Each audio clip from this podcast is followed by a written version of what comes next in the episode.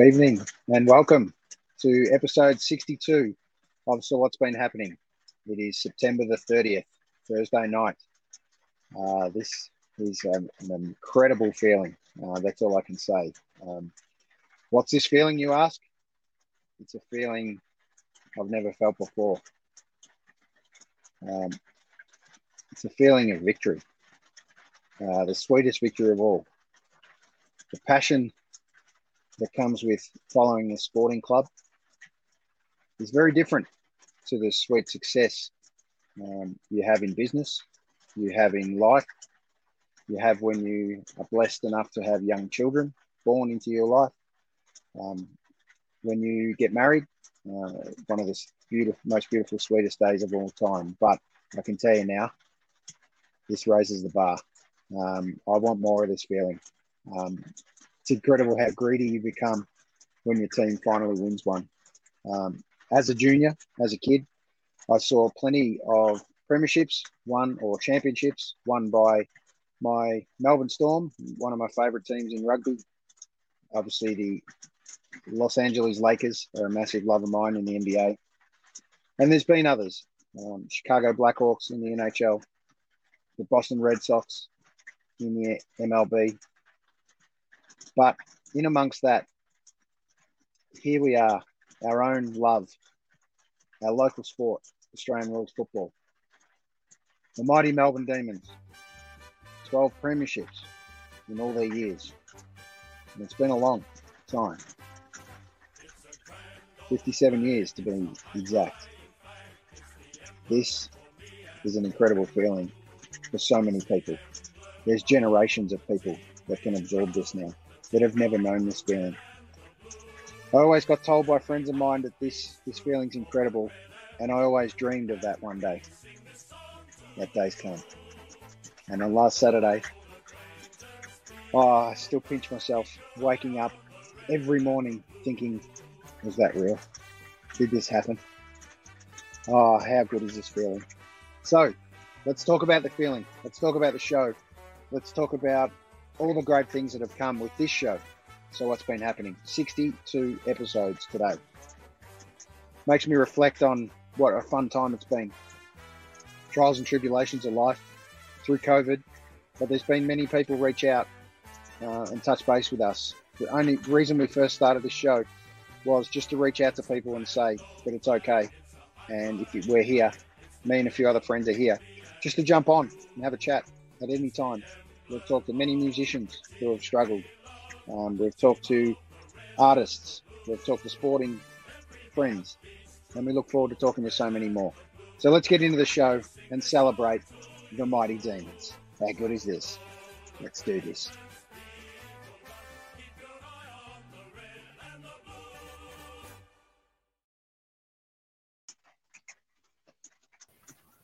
Here we are, Cuz. Hello, mate. Fantastic words, mate. I am I am so happy for you, and as you are well aware, a bet's a bet. So for a week, I'm an adopted demon. Just get Welcome out my red wine. Just have a quick nibble on the cheese platter. Beautiful. Beautiful, mate. Your words were fantastic, mate. As lucky enough to see my side, the Bombers win a couple of flags the euphoria for the Melbourne supporters. The most common thing that I've heard them say to me, and my mother's a Melbourne supporter. Um, my in-laws are both Melbourne supporters, and my stepdaughter's a Melbourne supporter, as you're aware. Most of them, as you said, still now, what, nearly a week after the event, are still pinching themselves. Did that actually happen? And I think not only the fact that it happened, but the pure um, I suppose, power that displayed in the convincing way that it did happen in the end once after sort of halfway through the third quarter. That's probably the most amazing thing. Not only did you just fall over the line, you dominated. So, mate, I'm, yeah. as I said, for a week, and you'll see, you'll see some photos by the time we do our next show next week, where I will take my lovely t-shirt and put it into places where possibly it shouldn't go, but we'll see that next week. Well, welcome aboard, mate. And uh, I know you're a passionate bomber. Let's bring on another passionate bomber. I'm surrounded by him, but I'm glad that uh, you're all part of the Demon family at the moment. How are you, Lovey? Welcome back, mate. Hey, mate. How are you? Cuz, how are you? Lovey, good, mate. Bit toey like you. yeah, well, I, I, first of all, I, you need to disclose what sort of cheese you've got there, Cuz, because I'm tipping it could be just a Safeway $7 cheddar block. Actually, Mersey Valley tasty, mate, if you must know. Righto. Only the best of the demons, mate. Only the best. Mersey Valley tasty. Sounds like it's something from the hospital. That's okay. Um, I, as it's, uh, I'm, I'm very, very happy for you. There's quite a few Melbourne supporters that I know as well, and uh, it's funny how sport, in fact, infects us all. It impacts us all, and it, probably more so, like you say, about lockdown and COVID and where everyone's at mentally with, with everything that's going on. The one thing we've held on to is our sport, and um, I think you know even more so when your team's winning, it gives you something for the week, and um, yeah, it, it's it's it's really good to see, and it's it, it's great to see clubs tick off their uh, their droughts as well. So, you know, as much as I want to see Essendon win it every year, I suppose we all want St Kilda to win the next one if they get the chance. Um, but uh, what, a, what a, it was a great game. What a great game! I, I, think I recall halfway through the third, I thought, "No, it's just not their time," and I just did not. I've been following footy like you blokes for years, and I no one saw that coming. No one saw. No one saw. Everyone thought the Melbourne would have one last crack, you know, to stay in the game, but not to.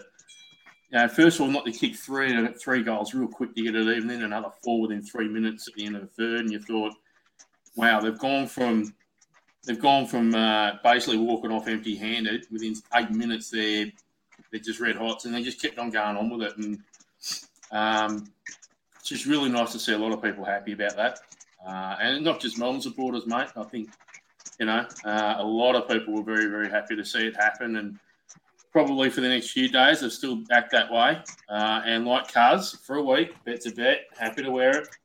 It's um, Melbourne the premiers. Uh, I too will wear it in places that no one else dares to go over the next week. So we'll, we'll see how that transpires. But beware, Aaron. Beware. This is this is my warning for you already. Uh, I suppose if that's a fun arrogant, part about making. If you bet. are arrogant, if you are arrogant about this, Aaron, in any way, shape, or form, I will slap you down.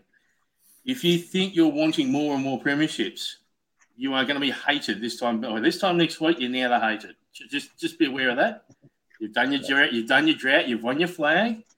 And now it's back to, well, back off to your snowfields if you're not performing by mid May, mid May, June next year. So, well done, mate. Cherish it. Um, we're all square this time next week. Now, yes, is now a um, good time, as to mention, obviously, the wager that myself and Lovey lost. Is it now a good time to mention the other part of the wager that we that we will now, for the lovely viewers, be partaking in this evening? Is it a good time to bring that up? Would you like to bring it up? Yeah, why later? not? No, no, you can you can lead us off with it, and then we'll kick it off a little bit later. Unfortunately, and it may surprise people viewing this, my mouth got me a little bit of trouble again, and as a result of losing a bet, myself and the giggling one in the t-shirt and the cap, drinking the coke, have to devour at some stage through the evening tonight six pickled onions each you say pickled onions and you all think that's the things that used to be at the fish and chip shop. These lovely ladies. Now, unfortunately, because I'm a, a, wise man, I had a little taster beforehand. Fair to say it hasn't gone down real well. And we'll just see how it happens going forward. so, apologies to anyone who's coming on the show for the first time tonight. And you'll watch Alan and I make sorry, love it to you in here, but complete fools of ourselves and then maybe vomit at some stage. But thankfully, as is pretty quick on the buttons, and he'll be able to maybe delete or put the disclaimer up at some stage. Yes, yeah, um, we will do that. We will do that. It's exciting, yeah. that's for sure. It's exciting for me to see you boys uh, on a bet. Luckily, um, the bets that Dave Cosma and I made, uh, we lucked it. We lucked it, let's say, um, and they didn't have to come to fruition. But to be fair to you guys. Uh, thanks for honouring those bets, and, and I look forward to seeing those happen during this evening. But uh, just on that, we obviously have a few special guests that we've had. Uh, I shot out a text message, and I really appreciate the love that I've had um, from friends, family, mates that I haven't caught up with for a long time, um, reaching out and saying, "Yeah, mate, I'll come on, or have a chat, or I'll post a comment, or whatever." So that's really nice that we're we're opening and spreading the network. Um, I know one of them's a friend of yours, Cuz. Uh, you go back a fair way with. I look forward to chatting to him very shortly. Uh, and let's let's kick off with. Uh, we're actually going to bring first. First of all, we're going to bring on um, last week's one of last week's special guests. Uh, this is a demon that I'm super excited about. Um, he's, a, he's a good friend of mine. Uh, you know who it is, uh, Clint Bartram. Um, uh, he must be just absolutely on top of the world, I'm sure, no doubt. Let's just have a quick second clip because if he could recapture this little moment right now, I'm sure he'd love to. Polo kept alive by Salah. They get a bit of a look. Is it Bartram bursting through? Right foot banana. Unbelievable goal. Unbelievable goal.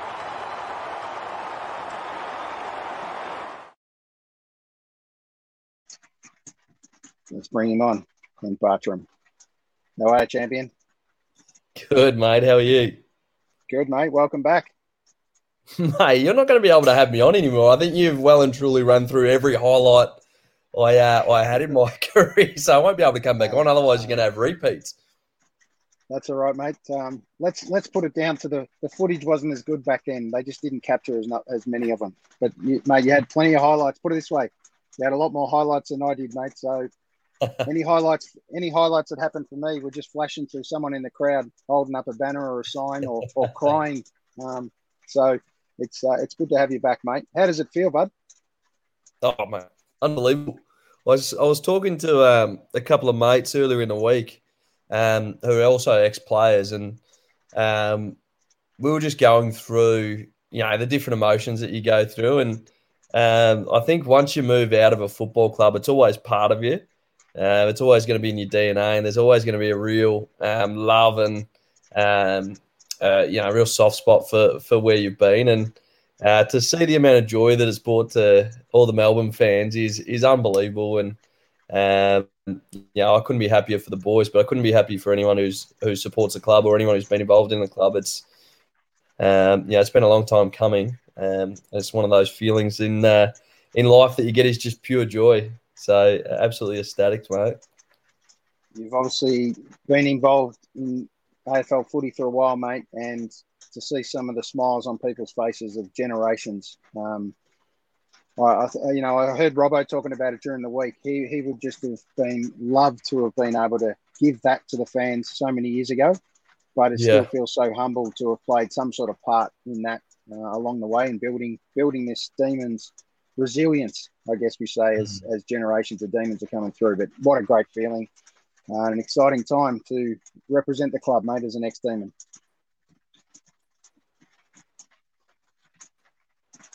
Probably something that you become more of a, um, you know, more of a fanboy the more you go through. And for me, you know, I'm absolutely blown away by the way that the club played, the way that the club represented itself in all aspects. You know, on and off the field, it, it felt like such an inc- uh, inclusive um, club to be part of for that. You know, for the whole finals campaign, which is an absolute credit to, to everyone in the Melbourne Footy Club. But um, you're right. There's there's not a lot of people that get to play in a uh, in an AFL Premiership, and you can see um, that absolute elation that's gone through the club. Um, and as you know, Robbo would have put it perfectly. But for me, I'm incredibly envious that those boys uh, got to live a childhood dream of mine. But again, couldn't be prouder and, and, and couldn't be more happy for everyone that was involved. Uh, I'm just going to flash up a, a, pic from from the good old days, mate. Um, this was a a, a, trip heading up to Sydney as a young demon. Um, good mate of ours, the, or two mates of ours in the background, uh, Craig Baldwin and, and a friend of mine, Dave Causey. And we're just going to bring Dave it. on, who's who's a super passionate uh, demon mate, and he's uh, he's got some incredible memorabilia, mate. So I just want to bring him on and have a quick good day. Awesome. How are you, Dave? Hey, good, Aaron. How are you?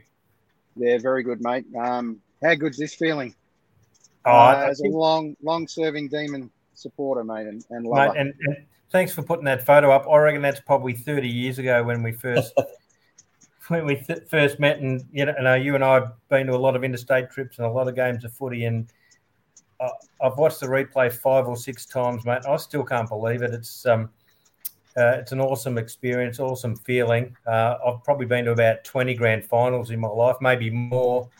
And every time they present the cup and the medals, I stand there going, "Crikey, Jesus! One day, please be me." Now, obviously, disappointed we couldn't be there. Um, and I, have been to about 700 games of AFL Melbourne games and 50 interstate trips and that sort of stuff. And yeah, bit pissed I wasn't there, but I wouldn't swap it for the world, mate. It was bloody awesome.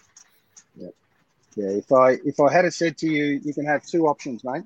You can be at the ground and lose, or you can sit at home in a comfy chair with your family and watch the Demons get home. There's no there's no question, is there? Oh no, not at all. And uh, I've had so many. Uh, and you're probably the same, mate. Well, I had so many messages pre grand final, during, and post. And quite a few people said, How the hell didn't you manage to get your way in there? And uh, I can tell you, I applied to every state and territory to try and get permits to get in. And I wasn't like those other two blokes that managed to forge some documents, allegedly. Um, but, you know, I, I, I, did everything I could. From a long way out, we knew we couldn't be there. So I, you know, I was at peace with it. And, um, yeah, I, I, kept telling people if you told me at the start of the season you could go to every game of the season except one, and that's a grand final, and see your team win, yeah, I'll take it every time. Yeah, we uh, we definitely had some great memories back in the day, mate. Um, and one of those memories is obviously having Clint as a past player. Um, he was a fantastic player and and on, honoured enough to wear the, the famous number three at the Demons. Clint, it was yeah, a great he, time, mate. Tell us a little bit about your memories of of Clint, and um, I'm sure you guys will say good day to each other. Yeah, good day, Clint. How you going, mate? And and I have touched base with you. You might be able to see in the background a few footy jumpers that um, I've got framed up on the wall, and I'll quickly awesome. spin the room around if I can. Oh wow! The room, the room's buddy covered with jumpers. I don't know how how well you That's can awesome. see that on in the footage, but I've got about 38 frame jumpers on the wall. Uh, got wow. about 250 odd player issue jumpers. And um, I have reached out to you, Clint, mate, and uh, we can touch base again shortly, some stage, no yeah, doubt. Absolutely, but, mate.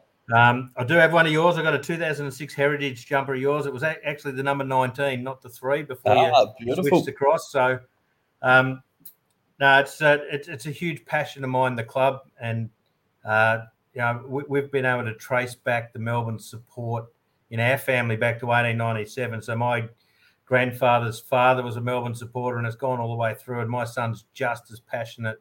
And Aaron probably won't believe just how passionate he knows how passionate I am, but he's just as bad as I am, if not worse. Um, so, no, we love going into state together. We've done a, a, heap of trips. We went to the first 10 rounds, which included three games this year um, interstate, and uh, then rounds 15 to 17 with another interstate game. So we didn't miss any games that we could have gone to. Uh, so no, it's a it, yeah again a massive feeling, and certainly remember you running around, mate, in both nineteen and three, and kicking a few here and there, and uh, it's good to see you. Mate, what an awesome collection you got in the background! It's uh seriously impressive. Yeah, you got no, more. You got more jumpers than I've probably worn in my entire uh, football career, even when I was a junior. oh, no, the, it, it, gets bloody expensive, I can tell you. But that's that that's all good. So, know, I've, I've tried to collect some uh, a couple of each uh, each jumper they've worn since the first game I went to, which was in 1978. So, um, yeah, I'll throw a few stats at you. They've, they've worn about 123 different jumpers in that time, and I've there's probably only seven that I need to get to have one of each of those. So, um, it's a challenge to get some of the older ones, which again I'll tap yeah. into a bit later on. But um, it's uh, um, no certainly passion. I've got a couple of good mates who um, we call ourselves hardcore collectors, and we work together to try and get more and more into our into our books. And one of my mates actually picked up one. He's been chasing for quite some time. It's a one that's uh, been pretty tough to find. So um, uh, we have a lot of fun and a lot of banter, and it's uh, yeah, it's just another one of those things that the footy club brings together people to yeah. um, share a, a, support and a passion. Oh, they're unbelievable places. I think we talked about it on the last uh, time you had me on AC. It's just how good uh, sporting clubs are to be around, whether it's football, basketball, cricket, whatever it is. You get a, uh, a real camaraderie that goes around, and um, for me, like I, am similar, mate. I, you know, I've got a real love for football. I, I, I love the fact that you know my family is 100% invested in the Melbourne Footy Club. I've got my little nephew who's five who stayed up um, to watch the granny, and he was up at six o'clock the next morning watching a game, pretending uh, he's Kozzy Pickett and Petracca and all these guys, and uh, yeah, it's unbelievable that you can pass that on down the generation. So it's awesome to hear that that's you know that's been the case in your family too. Yeah, no, it is, and uh, look, I can't convince my wife, but she much prefers. She's a Hawthorn supporter, but she's not overly passionate, and she um, I think she prefers when Melbourne wins because she knows we come home with a smile on our face. So, um, well, you've obviously convinced her well enough to deck your house out in uh, in full demons gear. Yeah, uh, yeah, it's creeping up. This is it. This is the pool room, and one of the benefits of COVID. I'm working from home at the moment, so I actually get to spend a bit more time in here. And uh, the last you know three or four weeks being locked in here doing work, um, it's pretty hard to take. And and now with what's happened on the weekend, it's it's starting to fill up with a bit of extra memorabilia, which is again starting to get a bit costly. But we'll um, we'll do something about that at some stage. yes, it's uh, as we've always said, or have been saying on the show and for the last few weeks. It's an exciting time to be a demon, that's for sure. Um, let's bring up a couple of our other token demons for a week. But um, you never know; they might hang around. Who knows? Welcome back, Lovey. Hey boys, Clint, how are you, mate? Hi, Lovey, what's happening, mate? Long time no speak. Yeah, I know, best mates. And uh, how are you, Dave? Good to meet you, mate. Yeah, likewise, guys, and, and thanks for finally putting on a, a decent set of t-shirts, boys. no, no, we've, we've, we've, both done it, Dave. G'day, Clint. Good to see you again, mate. What's happening? Oh, mate, it's, it's just fantastic for you for you as a former player, Clint, Dave, obviously your passion is probably equal or more so than Az's, and it's just fantastic to see. And obviously, Lovey and I, we lost the bet, so there's the shirts as you saw. We've got to wear them for a week, and we've got to eat some pickled onions a bit later on. So by all means, hang around and watch us make fools of ourselves for a good cause. Add, though. Pickled onions when I was a kid were my all-time favourite go-to snack. and, and that's why you played for Melbourne when you did. So, yeah. I just, uh, yeah, no, I, I, had, I had, I had one or two as a kid, and uh, just, just, they're all forms of wrong, uh, particularly when you have them straight out of the jar. Uh, so yeah, that's going to be a bit gut wrenching. But I'm, I'm, I'm so impressed by Dave's collection there. You haven't you haven't won a flag until one week ago. What what what is the house going to actually look like now? You've actually got a premiership.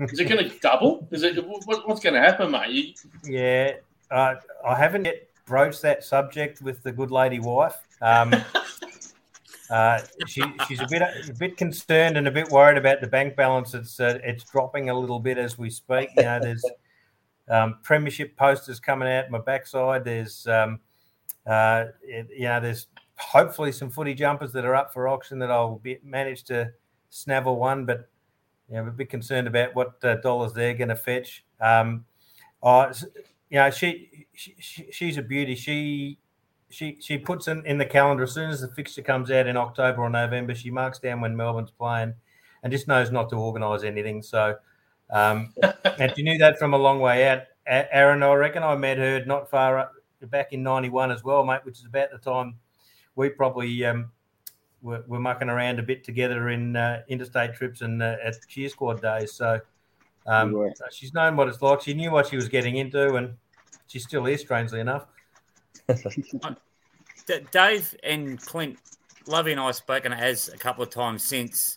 We made a point of not speaking to him sort of post game or during the game because I can imagine a little bit on edge. But when did you guys sort of realize like that that moment when you know shit, we're going to win this. Like, how did that feel for you guys? Oh, for, for, for me, um, when when they got 19 points down, my young bloke, he's well, he's young, he's 21, but he was sitting on the couch and he, he went a bit quiet. And I said, mate, this ain't over yet. Um, this is as close as I've seen a Melbourne Grand Final. Where you know Essendon in 2000 and Hawthorn in 88, we were out of it in the first 15, 20 minutes, really. Um, but I've, I think Clint mentioned it. They've just had that desire, that passion, that team first attitude for the whole season. I, I just, I actually didn't doubt that they would get there for some reason, which for someone who's followed them for, you know, 43 year consecutive member, I've never said that about a Melbourne team. No offense, Clint.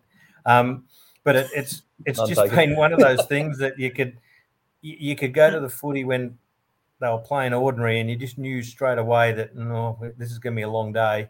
But I haven't felt that at all this year. Um, and that 90 seconds with you know in, in the last 90 seconds of the th- third quarter, again I've watched it five or six. times. I still can't work out what the bloody hell happened. It was just amazing. And then they kicked another one in the first minute of the, the last quarter, and I I think that's when I thought, crikey, this is done. We're we might run away with it here, and yeah, they did. Mm-hmm. Yeah, I wasn't too nervous or concerned any part of the game, to be honest. I, I sort of thought they were outplaying them a long way through, and sometimes in games it just takes a few things to click. And I think when Harmsy sort of came through and hit Fritsch, you know, on a nice forty-five kick going into fifty, that's when I th- sort of thought that you know that's a turning point of confidence when you know the team starts to starts to gel a bit more and sometimes you're just looking for that rhythm in a game. And I think that was for me was was the turning point where I thought, all right, if they win the next centre clearance after that, you know that they've then got the you know the momentum, and momentum's a massive thing in sport, um, and it's one of the hardest things to stop in sport as well. Once uh, any team's got that that uh, run on.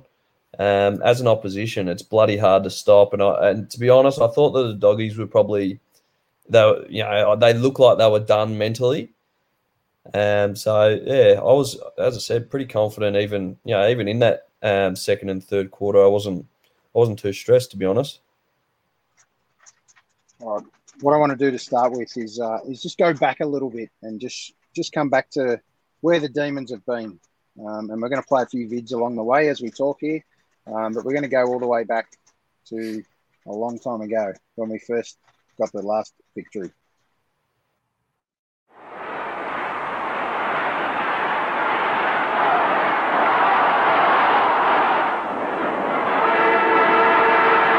There's the siren. Melbourne wins 8 16 64 to Collingwood's 8 12.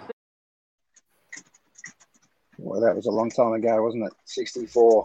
Um, and then from there, obviously, we we progressed to a couple of heartache periods. Um, one that you boys will enjoy, I'm sure, being Bombers boys. But let's go to one that I'll, I'll never forget. And this was my only good memory of this day was Ben Johnson uh, winning the 100 meter sprint, and even that got taken off him. So um, here we are, 1988. We're out of time in the grand final.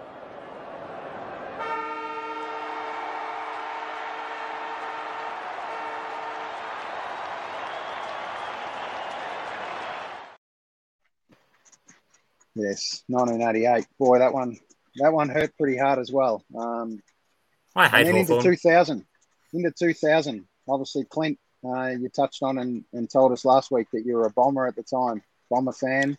Um, and at two, 2000, this is what happened. You could argue forever who is the best team of all time, but as Jason said earlier, this is the best season we've ever seen. Kevin Sheedy joins Dick Reynolds Boys, just tell us a little bit about 2000 for you guys. Um, obviously, Clint, you're a fan of the game at that point. So let's kick off with you. Just how old were you in 2000 uh, and what was that feeling like? Yeah, I was 12. The funny thing is, I was actually born 88 as well. So for me, I've probably had a, f- uh, there's a few things that happened through Melbourne's uh, misfortune. The Clint um, curse. yeah, it's been lifted finally. Um, it's funny though. I was saying to um, I was having a chat to my mum, and I and I said to her, you know, it's the first time that I've actually been able in you know in my adult life or in you know certainly as I've sort of matured and, and got in more into footy, being able to sit through a grand final and actually genuinely barrack for a team. Um, and that's something I was always envious of, you know, Hawthorn and Geelong and all those teams that regularly got there. Um, and I'd always just hope that, you know, we'd get the opportunity to to get to the big dance again and um, to win one in such emphatic style. As you know, as you guys said, it would have been great to be there. But um, I tell you what, it's bloody sweet getting on uh, conference calls and on Zoom and whatnot, and everyone saying, "Oh, congratulations!" and and you know, well done, and how bloody good are Melbourne going at the moment? Because it's been it's been a bloody long time since that's happened, um, and I think there's a lot of people who probably um, uh, have been slightly embarrassed to to promote their their love of the Melbourne Footy Club. And I think the beautiful thing about what it's going to do is it's going to open up a lot of uh, the younger supporter base coming through to to really, um, I suppose, drive the club into the you know into the next few decades. Anyway. Yeah, 2000. It's interesting. 2000 for me. 2000 for me was really interesting in that we'd lost 99 the year before mm. um, to Carlton, and but I always thought in 1994, like Carlton were the second best team by a long way, um, and they were, they were a very good team. But I, I, I felt we were always going to have their measure. When Melbourne beat Carlton in the first week of the finals that year, on, on the I think Brad Green, he about his 15th game, kicked six goals or something like that. Just an absolute star. Um, I thought you beauty. We don't have to meet Melbourne in the prelim because I actually thought Melbourne were going to be the team that pushed us that year. I really did, and because they were just so dynamic and they were they were a bit unknown and they were just running on absolute belief for the whole year. Um, I think it turned into fumes by about halfway through the second quarter in that grand final, unfortunately for them. But mate, that, they were they were bloody good then. I was expecting them to, and to your point about complacency, maybe about for a club it is hard to get back there. I, I, thought Melbourne were going to be along with us in 2001 through to probably three, the two dominant teams, maybe with that Brisbane team that was coming through. Um, both teams ever since, up until last week, haven't sniffed it anything like a grand final apart from maybe you guys in 2018. So, um, yeah, 2000 was really, really good, I thought, for Melbourne that year. I thought that that the, the, the stuff that Neale Daniher was teaching was gelling by then. So mm. I thought they were on a really good, strong path, and I think they did. They, you, you guys just couldn't quite crack it into a prelim or a grand final from that point on through to the end of Neale's tenure. Look, uh, for me, like I was back in 2000, I was 30, and I've been lucky enough saw 84, 85, but also saw 83 and 90, the losses to Hawthorn and then Collingwood. Like it's still it's still an old joke. People talk about the Essendon hasn't won a final for seven thousand days, but the the other one is who kicked five goals in 1990, which is the Bombers. So as a Bomber supporter, that was always a hard pill to a bitter pill to swallow. But look, like Lovey said, because we'd had such a strong dominant year, you always think, oh, Melbourne are a good side. They've been well coached, well drilled. Can they beat us on the big day? As we know, history says that didn't happen. But now I'm almost envious of you guys because if you had said 12 months ago who's closer to the flag, it probably would have been neck and neck. But now, obviously, you've won one and you're probably closer to another one before we are. Yeah, well, uh, yeah, as we know, hang on, hang on. Geez, that that t that t-shirt's starting to fry your brain a bit, Glenn. Just ease up on that one, mate. It fits well too. yes. Com- com- confidence is a beautiful thing, boys, and, and who knows from yep. here, right? Um, who knows from here? The one, the one you don't expect, um, potentially, like like Richmond in seventeen. Once they got one over the line, anything can happen.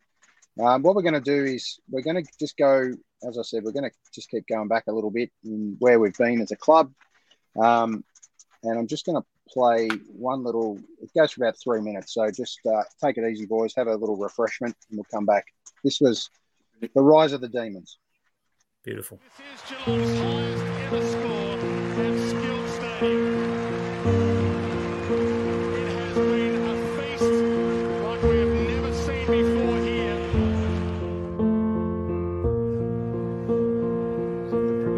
There goes my heart beating Cause you are the reason and it was really another horrible footy season for the Melbourne Football Club. It was to us, and you could actually, unfortunately for Melbourne, see it coming a long way out. Their trading of last year was woeful, abysmal by who they identified.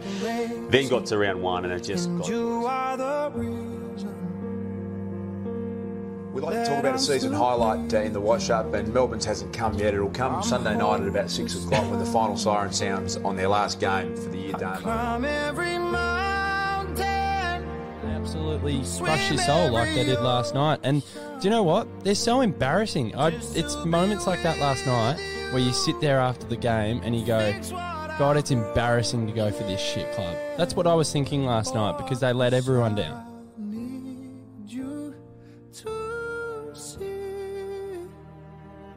Welcome everyone to the MCG. Thanks for coming out today. Um, I would like to officially welcome Paul Roos to the Melbourne Football Club as senior coach. Paul's reputation in the game and his standing is obvious. A premiership coach, 356 games. His appointment is the most significant news for this club for a very, very long time.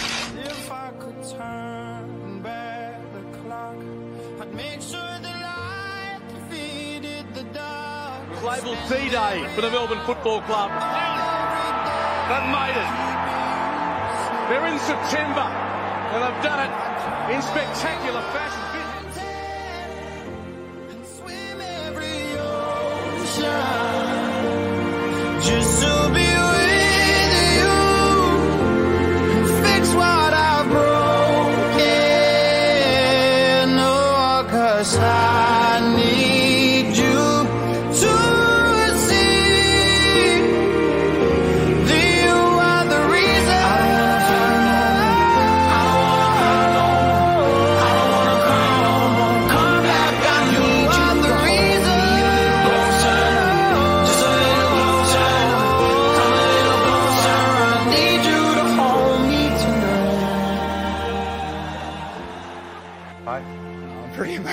now, to be honest. Um, yeah, 57 years and uh, something the club's been building for a long time, and um, that's for every fan right there. Melbourne fan who's been, you know, um, embarrassed to sort of wear the Melbourne Footy Club logo, and um, you know, to put the club back on the map and to be first is um, something that we've strived for for a long time, and um, to be a part of this is just, um, yeah, it's, it's unbelievable to be honest. Yeah. You are the reason.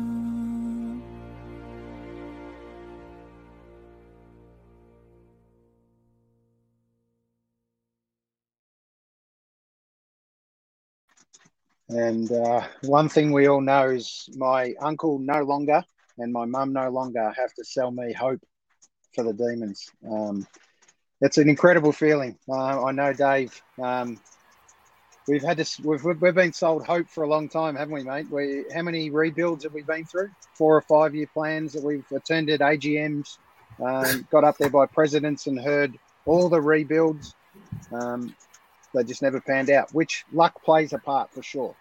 No, absolutely. And I, I was only nine when Barassi came back in 81, and I, I, I distinctly remember a five year plan. And you know what? He went from 11th to 11th by the time he moved on. Um, but in all seriousness, I think some of the foundations he built then to the, you know, the 86 and 87, um, and that four or five year period in that late 80s, early 90s, um, I think that was probably our best chance for a while. Um, there was a little bit of in that sort of 93, 94 period, we were okay. Um, the 2000s, early 2000s, I think we're just three or four players short. And as mentioned before, where we, you know, 2001 and 2 and 3, we're probably okay. Well, we dropped off the cliff again. So I think that's the depth was the thing that is really important at a footy club. So uh, I was asked a heap of questions again, as I mentioned before, during the week last week. Where do you think Melbourne's going to win it? I said, I think our bottom eight or 10 is better than the Bulldogs' bottom eight or 10. And that that was ultimately it in the end.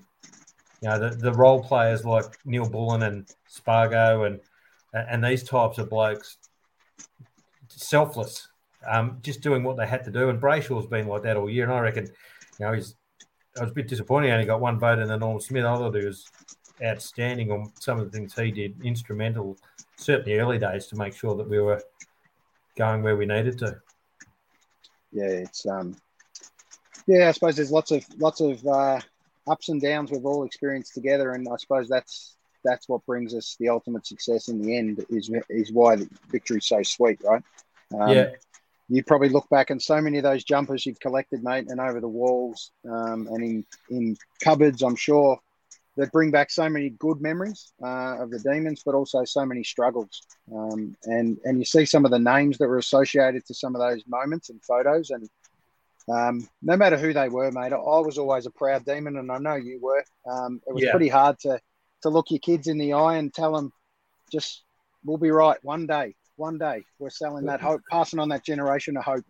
Yeah, and, and, and mine didn't really have a choice, and either do the nieces and nephews. So I I buy eight eight memberships a year, and um, one of the best photos I got on Saturday uh, Saturday morning was from my um, my sister in law and her five or six year old daughter, all dressed up in her Melbourne gear, and I thought, ah, done. I've done my job there. So that that was awesome. And some of the footage that you showed earlier, you know, the the 180 odd point loss down at Geelong. Um, 140 point loss against Essendon. But I've never left a game early. Um, and that day down at Geelong, I actually sat next to Jack Watts' old man and remember having a real good chat to him. And he, he actually stayed to the end as well, which was quite interesting. But um, he just said, Oh, I, I, I admire your support because you're staying here. I kind of have to because I'm watching my son play. Uh, and he kind of asked, What makes you stay here? And I said, Well, you know, the heart beats true for the red and blue. The blood pumps. You don't have much choice. And, um, you know, one of the things that Petracca said after that Geelong game, and, and he teared up, and that, that made me tear up almost, not as much as it did on Saturday night. But he said to all those people out there that are embarrassed to wear the Melbourne logo, never, ever have I been embarrassed to wear it. And, you know, the only kid at primary school and high school that wore a Melbourne jumper was probably me. Um, but I, okay, I probably didn't know anything different, but um, you know, it's a massive part of my life, and um, yeah, you know, I, I apologise to the wife and the kids on Saturday night. You know, the the wedding day and the birth of them has been demoted to second, third, and fourth. The greatest day was the twenty fifth of. Yeah, yeah. Um, yes. All right. What I'm going to do now, I'm just going to bring up a another video that was recorded. Well, it's a few years ago now, but it it's by our good friend Dave Cosma. Um, but just before we bring him up as well, um, he's been an absolute blessing for us during this COVID uh, lockdown, and for so many, he's brought so much joy and fun and laughter to all of us. Obviously, with his ads, um, as in amongst his EJ isolation music sessions that he's done. Um, but I want to bring this one up. This is from a few years ago, and this just talks about that love of footy.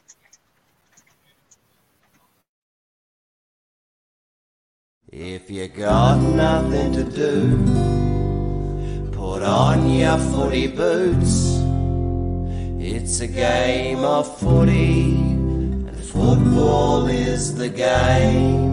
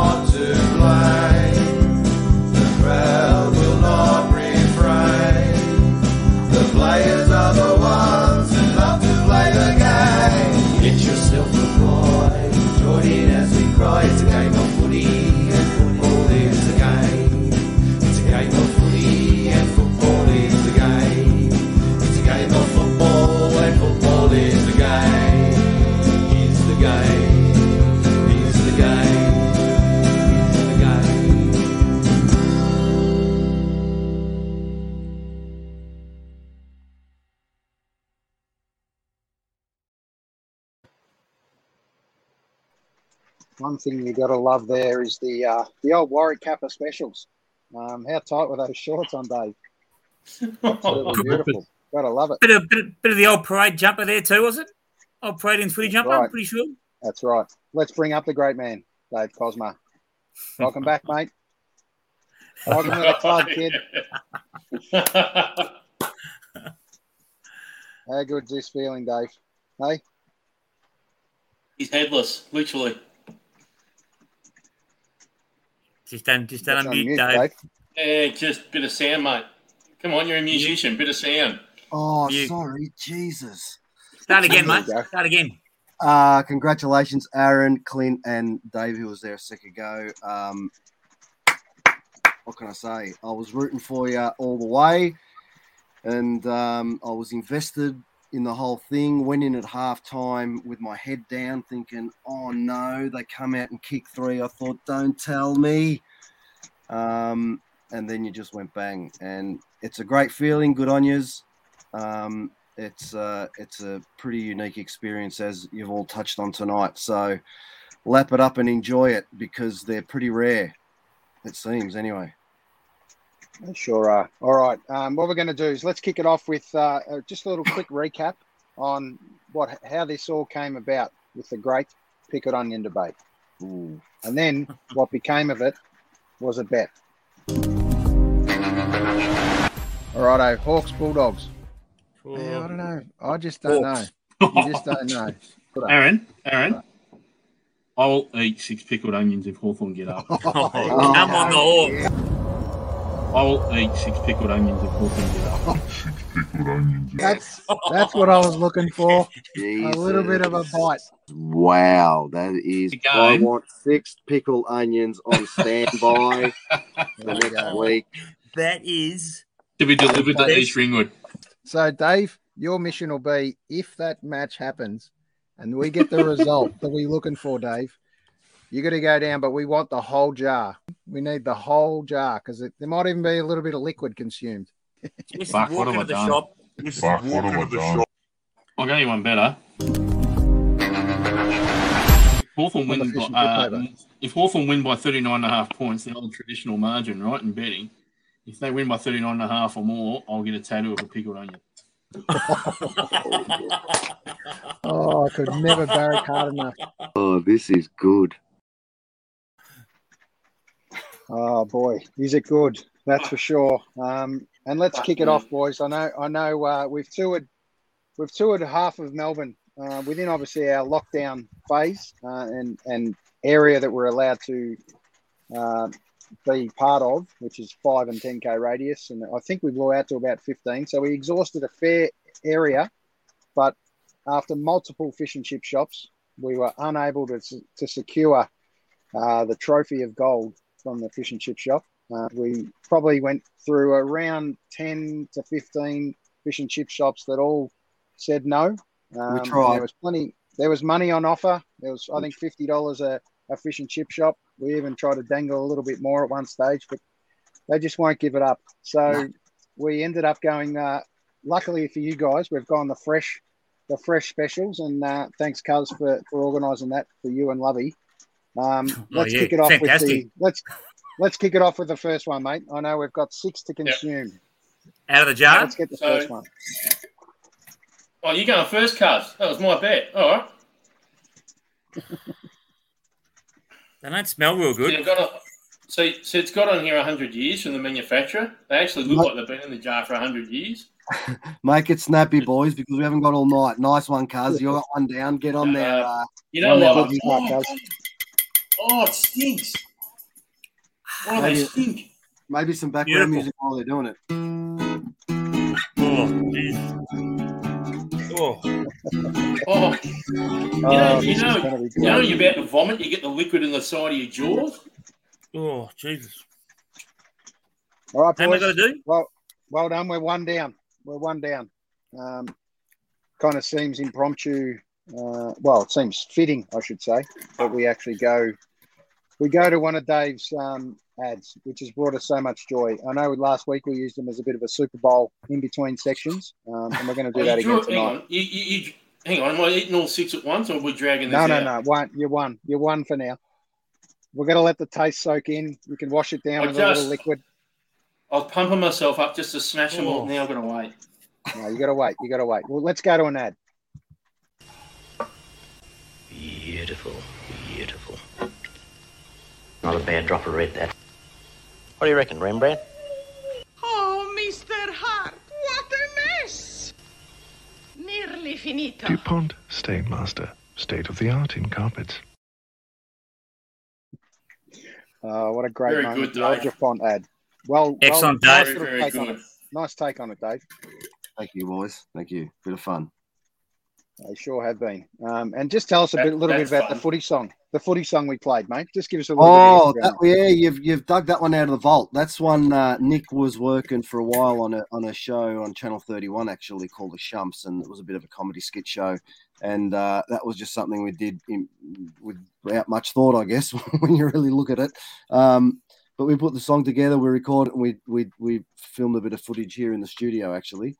Uh, and you're right, we're in the old Paradian jumpers there, so um, and the Warwick Kappas. So yeah, bit of bit of fun, bit of a bit of a tip of the hat to the to you know our version of uh, our dedication to the to the great game. You had a bit of a half forward flankers type of uh, silky looking build there, still, mate. When you were fitting into those tight Wing, mate, wing, wing, wing was my thing. Wing was on my the wing, mate. just uh, wing. Robbie Flower, Robert Flower esque. Loping down, loping down. Oh, here it is. I'll show you that. here's here's the here's the there's the premiership side. Uh, the under Oh, under wow. under 19s premiership side 94 Old Paradians there, captained by the great Tony Vasurka. Uh, you got yeah, got some classic names in there: Heffernan and Digney and Hester, Ballas, Geary, Farrell, Brabender, Morelli, Phelan, Wallace, Ciavola, Smith. They're all there. Plenty of Italians in that bunch, mate. Um, we didn't like the boys playing soccer at parade. We, we threw them straight into the footy team. If they could play, You- straight you into the bet, footy mate. team. Yeah, we Yes. recruited some good boys in there too. Um, well, we going for another one? Oh, look at you. Can we just digest the last one, mate? Oh, you got Yeah, six to go step- through, mate. Unless you were going for pace. 24 hours. Yeah, let's step up the Oh, pace. this, this one's big. Knock it back, knock it back. You got to almost got to put a tie. Yeah, there you go. Nice, cuz. Bit of liquid, cuz. Wash it in. Wash it down. oh, he's done it. Too. Oh, Davey. Well done, boys. Two down. Two down. Well Four done. to go. Aren't Well you done. lucky it wasn't 12? Wow. Aren't you Wow. lucky it Oh, wasn't 12? Wow. Um, now let's just cover off. Do we even know what Cuz's bet was for in the end, or we just we just threw him in the pile? Well, yeah, there was a, there was a few flying round and one stuck at some point. Um, but I think Lovey's first bet, and we've got it on, you know, got it on tape officially as we saw before. That's what sort of kicked it all off, and here we are. So you know, there's going to be twelve big ones consumed tonight. We're four down. So bottom line is no proof, no proof that I made a bet. That's the bottom line, isn't it? Well, it's on a and, and It's on a text. and I, and I think with that in mind, cuz it, it proves the character you are, mate. You're in there and you're giving it a crack, and you've you know you No, gave a bit of a Dave, I will, Dave, I'm going to correct you on this. Now, we have it on texts, and the reason why this bet came up in the first place is because Glenn, as we all know, at least three weeks prior to the finals even starting, wasn't even backing the Bombers in at all. yeah. I know. I hear. I hear. So I hear. there was a margin bet, and Yeah. he didn't Yeah. want to jump on board. Yeah. Aston were killing it, creaming it, not a problem. And we said, well, cars back it in. And unfortunately, the Bombers sort of just dropped off a little bit under the margin he wanted, and um, that's okay. He's got his six. He's got his six marbles that he's got to eat with me now, and that's that's Yeah. happy And days. credit- oh, these, and- taste, these taste putrid. Credit to you too, Lovey, for kicking it all off, mate. For setting the standard, mate. It's it's you took one for the team and you did well. I'm starting to Well think done, the boys. tap was a good idea. Yeah. less pain, less pain. This one could last. three? Are we going three? Are we at three? No, let's hold. Let's hold off. Let's hold off. All right. let's uh let's move on to grand final day. Um, we all know, and and boys, I really appreciate you guys uh, jumping on and being part of this, being part of the Demon family for at least a week. Uh, I know it's uh, we can officially say it now. It's been a long time between drinks for you guys, so that's the last time I'll say it to you guys. Hopefully, um, let's let's have the dream that uh, it can be a Bombers Demons uh, grand final next year. But here we are for now, and this was the lead up to the day. The Premiership Cup. Nothing means more to our game. This cup is our keeper of history. For decades, it's told tales beyond our wildest imagination. It's going to be a draw. It's unbelievable. Like the bravery of Brereton, Sheedy's baby bombers, and the clutch brilliance of Dom Sheed. He's got the most impossible goal. Inside this holy grail lives the back-to-back crows of the 90s. The day that we thought was impossible. Lethal's Lions, and the original and the sequel. This cup is the tap, the toe poke, and the smother. It's the great sides at their greatest, and it's the beginning of a deep ski. And within this cup lives the tales of two clubs, and the last time they raised it in triumph. One is a fairy tale of epic proportions. When a team of dreamers believed that anything was possible. It's all over. The threat. The damn wall is busted. And the other, a story decades old, when the D's were invincible Premiership captain was none other than the legendary Ronald Dale Barassi. Tonight, the Demons and the Dogs want nothing more than to seize the only thing that matters once again. Try and script it. Try and believe it. Like that gutsy side of 2016. This Bulldogs team of believers will fight with all they've got. They know no other way. They underestimated how big our hearts. And instead of fearing the pressure, Melbourne will embrace their history and fight a 57 year drought with all their force. Give them hell. This cup means so much to so many. If you're lucky enough to get your hands on it, then you will forever have left your mark. When the final siren sounds, who will enter the keeper of history?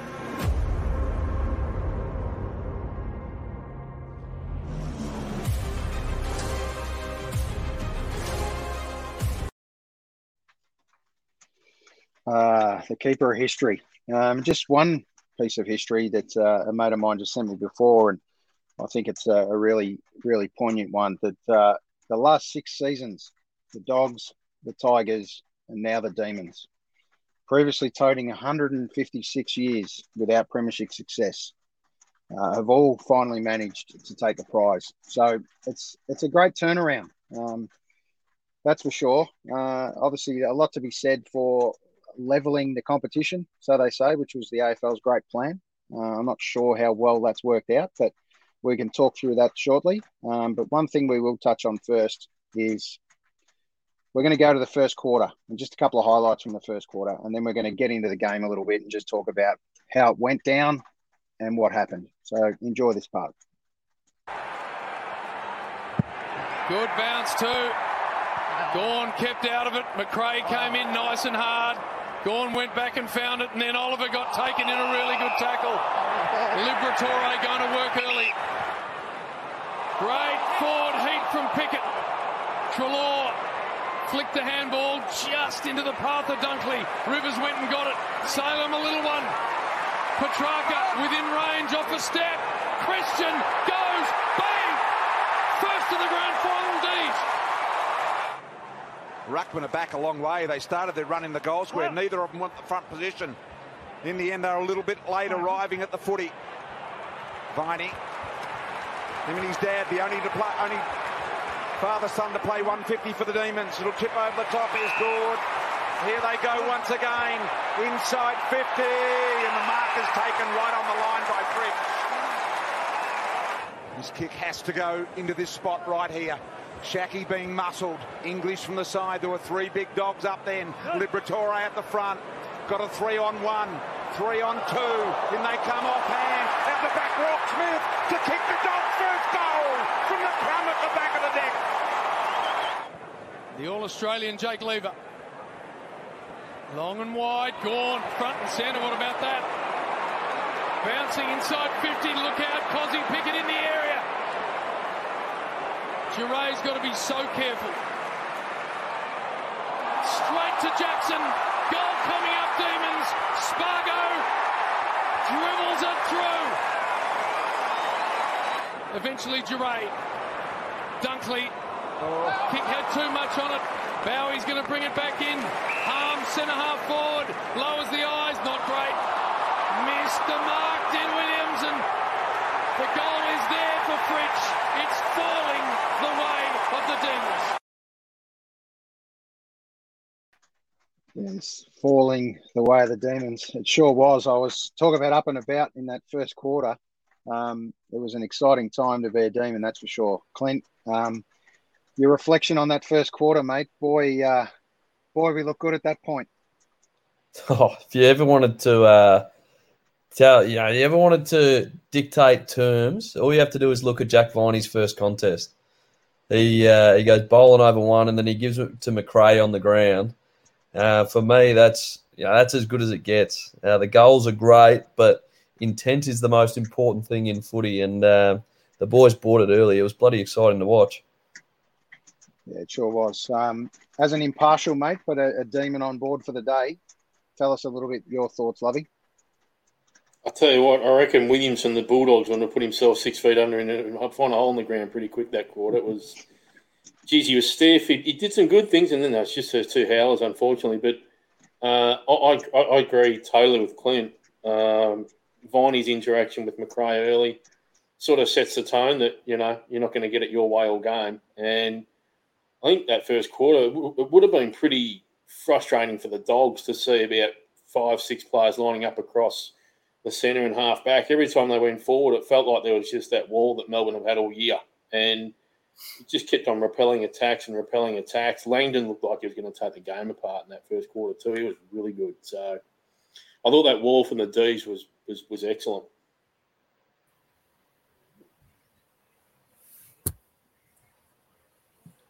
So Aaron's Aaron has accidentally muted himself. Should I take over as? days. No, it's one of those days, boys. Um, that's all right. Uh, all right. Let, what I, I brought you up, Cuz, to specifically ask you about the back line, mate, uh, and just a few things here. Did you notice anything there that was should have been adjusted earlier? I mean, it's it's, it's easy in hindsight, as you know, but the heat Look, of as the Lovely game said, called as Lovely said, from a doggy's point of view, Williams did some really good things, but unfortunately, just skill errors.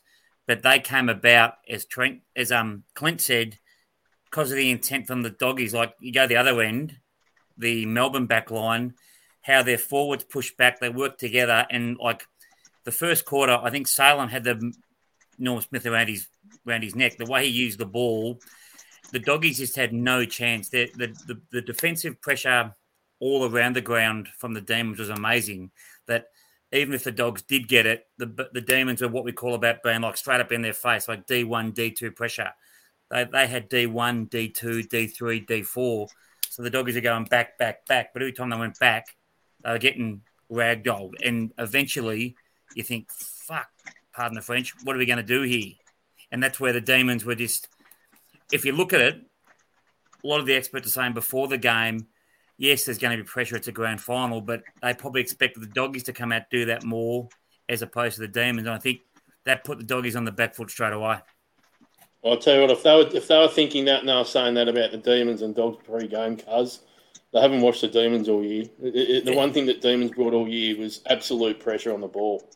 Um, and it was elite. Even the for, even the small forward for the D's. That's why Williams made his errors because it's just constant pressure. It's in your face. That's what you do. Well, Kozzy Melbourne did that Pickett all had. Kozzy Pickett, I think, had two basically stats for the game, but in that first ten minutes, he had two of the greatest defensive forward acts you could see. Just pressure on the on the bloke at the ball, turnover, goal, two goals from his defen- defensive forward pressure, and that's you hear all coaches say, and Clint would know this from his playing days. You'll hear a coach after a press conference say, "Oh, our forward is fantastic because he gave a contest and he gave defensive pressure." Once you get the ball in, you've got to score when you've got the ball in there. And Melbourne did that. And yes, they kicked inaccurately a little bit, but the wave eventually, the doggies just couldn't deal with it.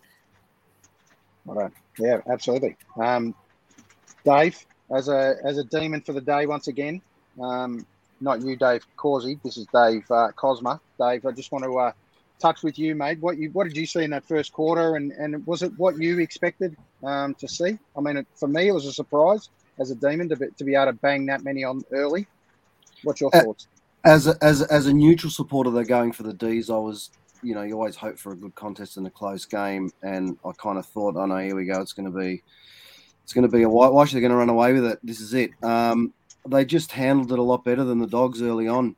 You know, simple as that. They brought their A game and they executed, you know, beautifully. And talk about skill errors like uh, Cuz just mentioned. I think that's also just ha- not handling the moment as well as Melbourne did. It's a big stage, it's a big moment, it's a big opportunity, and they sort of they lacked a little bit at the start. The Dogs and the the the, the D's took advantage of them. So I thought it was going to be a blowout, but thankfully it didn't blow out, and it was a contest as you know as as as we know uh, for for at least a while. But um.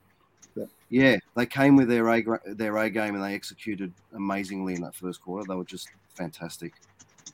Sure did. We'll get to that second quarter in a sec. But Dave uh, Causey, your your thoughts, mate? As a as a demon, it's exactly what we wanted. Obviously, a fast start. We've seen that happen in, in Perth before. Yeah, well, I was there in 2018, mate, and it, it wasn't enjoyable. We uh, we flew in on a red eye and straight to the game, and it was um, all over in five minutes. So that wasn't great. But the fast start was massive. Clint just mentioned that um, Jack Viney's initial tackle was, I thought, right, they are on. Um, and again, another tie into Clint was um, Salem's poise in that first quarter. It just he was so calm with the footy and just kicked it to where it needed to go. Um, and I think yeah, you know we can touch on it at the end, but the um, his disposals was at about 93, 94 percent for the whole for the whole game, which is you, you need that coming off half back. And you know, again, some of the young blokes. One of the footage there of Tom Sparrow kicking it into Fritsch for his first. It would have been. Um, normally they'd blaze away and just have a smash a goal, but he he actually kicked it to the point where Fritsch was always probably going to mark it. So again, that team focus that they've got. Uh, I, I don't think I've you know I've, I've seen a lot of footy. Um, I don't think I've seen a team do it. Yep. Um, Cuz, we're going to bring up a friend of yours in a minute, mate. That's a good footy footy head. Uh, Yep. Loves his footy. Um, he's a bomber man as well. Um, led to believe. And oh no, he's, he's a Kanga man, but has a bit of a soft That's spot all for right. the Sorry, Bombers. sorry. I did. I did know that. Uh, apologies, H. I'll, I will come back to that in a second. But uh, maybe he, he might be second thinking he's Kangaroos at the moment, and who who knows? We could just cross off that north and bring him across the Melbourne. would. Who knows? who knows? Who knows? But before we do, boys, I think it's um, it's timely that we go to an ad first, and then we warm up that jar of pickled onions again. What else gives you such value? Mars, with all the goodness of milk, glucose, sugar, and thick, thick chocolate. Big bar enjoyment and big bar value. Weigh it up. A Mars a day helps you work, rest, and play.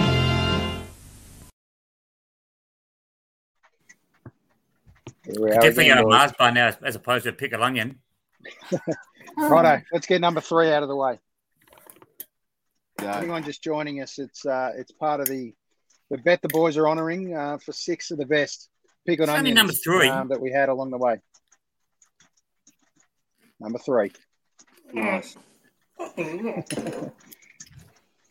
It's all part of the fun, boys. It's all part of the fun. I think you'll think about a bet next time um, on how you're going to what you're going to bet with. Maybe that tattoo. You're right, uh, Lovey might have been easier. So the old double or nothing would have probably been a better option. Shut up, Aaron. All I can say, you're incredibly lucky that we Oh. never got that that actual jar from the fish and chip shop, Dave, on that first day because uh, the liquid just wouldn't be as good. No. Um, so feel feel lucky, boys, that it's they're fresh at least. So what I'm going to do is I'm going to I'm going to move to uh, quarter two and give you guys a little bit of a breather. You've Oh, been thanks. great sports so far. Naughton, May with him, Smith, and then Naughton flicked it out into the path of Hunter.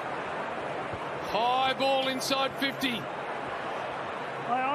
Fist to the front. Treloar with a snap. Perfect start, Dogs. May got to get the fist to it. There's good representation here for the Dogs. Hannan flicks it to Hunter. Left footer slides it back to a hot spot. Petty got to walk through. Treloar again. Two in the turn.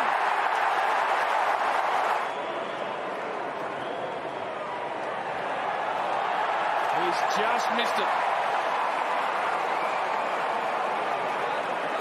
Now the lower ball. Naughton at the back. In the front was Bontempelli. Four goals to one in the first quarter for the Demons. It may be four goals to one in the second for the Dogs. It is indeed.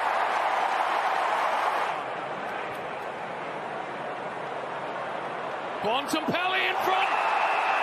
Oh, the champ. For his second of the term and for the Dogs' sixth. Wow. As good as it gets, that man on the screen. Uh, Cuz, here we are with quarter two, half time. We go in pretty even. Uh, Yeah, look, not very- what I was not what I was planning for. No, look, it was a definitely um, a turnaround from the first quarter. Like the Melbourne dominated, as you heard BT say, four to one, and then the same with the doggies and got their noses in front at half time. But look, as an impartial supporter, I was wrapped tight, classic contest, which is what you want from an impartial point of view. Um, but little concerns. I thought Melbourne had worked hard to get that momentum in the first quarter and a bit, and it seemed they seemed to lose it pretty quickly. But I think halftime probably came at a good time for them, not a great time for the doggies. But look, a little bit, um, look, not not on edge, just looking forward to the second half because the game was, as you said, was seven points in it, could go either way. Well, what were you thinking, mate, as a as a passionate supporter? Uh, look, as a passionate supporter, it was kind of not what I wanted, but kind of what I expected. Uh, the doggies were always going to fight back and come and come come and get us a little bit closer. And just a shout out all the way to Canada, our good friend on the show, Robert Wine. Um, he's got absolutely no idea about cricket, um, which is which is hilarious. Being a, being a Canadian, he's he's trying to get used to the game of cricket, but he's totally confused about AFL now, um, which is even funnier. Um, so we look forward to uh, Robert Wine adopting his um, new newfound love with the Melbourne Demons. Don't worry, Rob. I'll teach you all about the game, mate. Um, it, it- gets easier to watch now that we we've got one in the bag. Um, just before we uh, talk about this this next um, period or quarter, uh, Cuz, just just fill us in with uh, who, who our next guest is, mate. A good mate of yours. Uh, look, Hayden and I have known each other for best part of probably 35 years. We played junior footy together many, many years ago and then sort of had families and drifted apart a bit. And um, when I was coaching at Chirnside Park, I um, hooked up with his brother Justin, who also is a coach in the Eastern Free League, coaches the Basin. Hayden coaches Garfield himself. Um, very sharp football man, great bloke, passionate about his footy. Um, always has an opinion, but what I call a very guarded and very astute opinion. Doesn't make sort of rash statements like Lovey and I about pickled onions and things like that. So yeah, great to have him on. I sent him off a I sent him off the link today, hoping he just watch it. But great to have him come on and, and give his thoughts on the on the big game. Righto, let's bring him up. Hayden Stan, welcome to the show, mate. Yeah, thanks, guys. Uh, it's good to see you, uh, Glennie, and, and nice to meet you, Aaron. Yeah, you too, mate. Uh, obviously, being an impartial supporter, um, any chance we can get you across to the Demons now? Uh, no, I wouldn't have thought so. Um, one of the one of the strengths, as we know, is when you're born into a club, you stick with that club uh, through thick and thin. And uh, I've had periods uh, as a 49 year old, similar age to Glennie, that I've wandered across and thought, why do I follow the Kangaroos?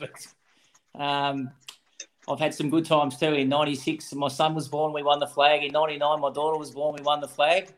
And uh, my wife said, "Well, unless we have any more, well, that's the end for the, the Kangaroos dynasty." And, and she's been absolutely spot on. So uh, I think I'm a bit too old for it now, but no, uh, it was fantastic. I've got a lot of good friends out here in, in the sort of Berwick area where I live, who, who are Melbourne Melbourne supporters, and geez, they've been through some hell. Um, same with the Saints supporters that haven't had that success at this stage, but the game on Saturday, you know, being an impartial, uh, you know, uh, member watching it, um, I was just so wrapped. Uh, we've got a family connection with James Harmes through my wife's side, and um, and my, my son and daughter both went to Haileybury, fortunately for them, and they, they went to school with um, with Angus Brayshaw, and so you know there's a, there's a little bit of a connection there. But most importantly, I was just really pleased that Neale Daniher was able to, you know, see uh, Melbourne Football Club win a premiership with uh, with the incredible battle that he's been you know been put through and, and is going through still with his family. So and, and of course Ronald Barassi, who is I guess iconic Melbourne person, to still be here and to see that is, is fantastic.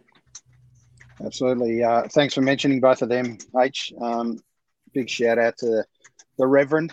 Um, we we love uh, Neale Daniher at the club, um, and one guy uh, that loved him incredibly um, was Clint Bartram, and still loves him. I shouldn't say did love him, still loves him. Uh, Clint, uh, just tell about tell us a little bit about how uh, how big Neale will be feeling right now, mate.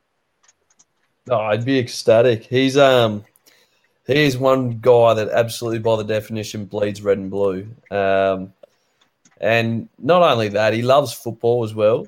And you can and you can see his passion for the game. You can see his passion for people and um, you know, he certainly had a massive impact on on my um, life, not just my football career. So I've been very fortunate to to have someone like that um, sort of show you a style of leadership, show you a style of resilience, and um, I mean, he he would be absolutely over the moon. He's um, he's one of those guys that every function he'd be uh, having a red wine and he'd get louder and louder and louder throughout the night. And I uh, I imagine he would have been pretty similar Saturday night. Yeah, be singing nice and loud, that's for sure. No one would have missed him uh, in the, in that area, that's for sure. So just moving to you, H. Um, just give us your thoughts, uh, being a lover of the game, and you, you, obviously saw how the first quarter unfolded, and obviously we were super excited as Demons fans. But just tell us a little bit about your thoughts in the coming into the second quarter, and then how you saw the second quarter pan out as a as a North supporter, um, but most importantly, uh, a football lover. Oh, look, I think you know some of the guys have touched on it earlier. I think I think basically the Western Bulldogs' ability to win a lot of that sort of loose ball in the second quarter, where they weren't getting their hands on it in the first quarter, got themselves going a little bit.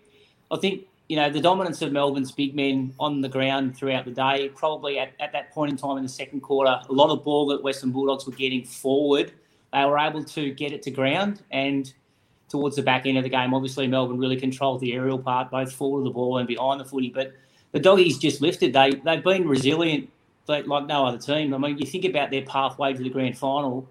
Um, you know, they've, they've gone and beat Essendon in Hobart. They've spent four days there. They've quarantined. They've flown, flown up to Queensland. They've beaten the Brisbane Lions. They've then gone to Perth to then travel to Adelaide to win there to go back to Perth um, with some injuries, obviously, and just just their ability to be able to get themselves up and get into that grand final position was was a, you know was a phenomenal effort. But I think in the second quarter they basically they were outplayed in the first quarter, and I think if Melbourne had kicked straight early, it might have been a five goal result at quarter time. But they dug in. They're a resilient, tough you know group of players in a Freo group, and um, they certainly won a lot more of that loose ball get stuff and they started to challenge Melbourne defensively, and, and, Melbourne looked a little bit panicky there for about 10 or 15 minutes of that second quarter. But thankfully, half time came, and and then just the, the ability for Melbourne to just take control right across the ground and, and and their ability to be able to have that extra week off and the freshness in their body. They just covered the ground so beautifully well. And, you know, they're, they're, they're a team at the moment that defensively, um, you know, people talk about their back half and their ability for them to win contests around the ball, but the forward, the first line of pressure is the forward pressure, and and the ability for their little smalls to set that up It just means that Lever can roll off and May can get the matchup he wants, and Salem can be free and gets given the ball. But you know, it's a real collective mindset, and it's finally just the penny's dropped with this group. This group has finally realised that talent will only take you so far, uh, but absolute, an absolute critical part of you know winning a premiership at any level, as I think you'll all agree, and, and whether it's you know local football club or the AFL, the, the, the, main difference is obviously the talent you've got to work with, but you need the collective to actually appreciate that they're all playing roles within that structure. And Melbourne have hit the, the, the jackpot. There's no doubt about it.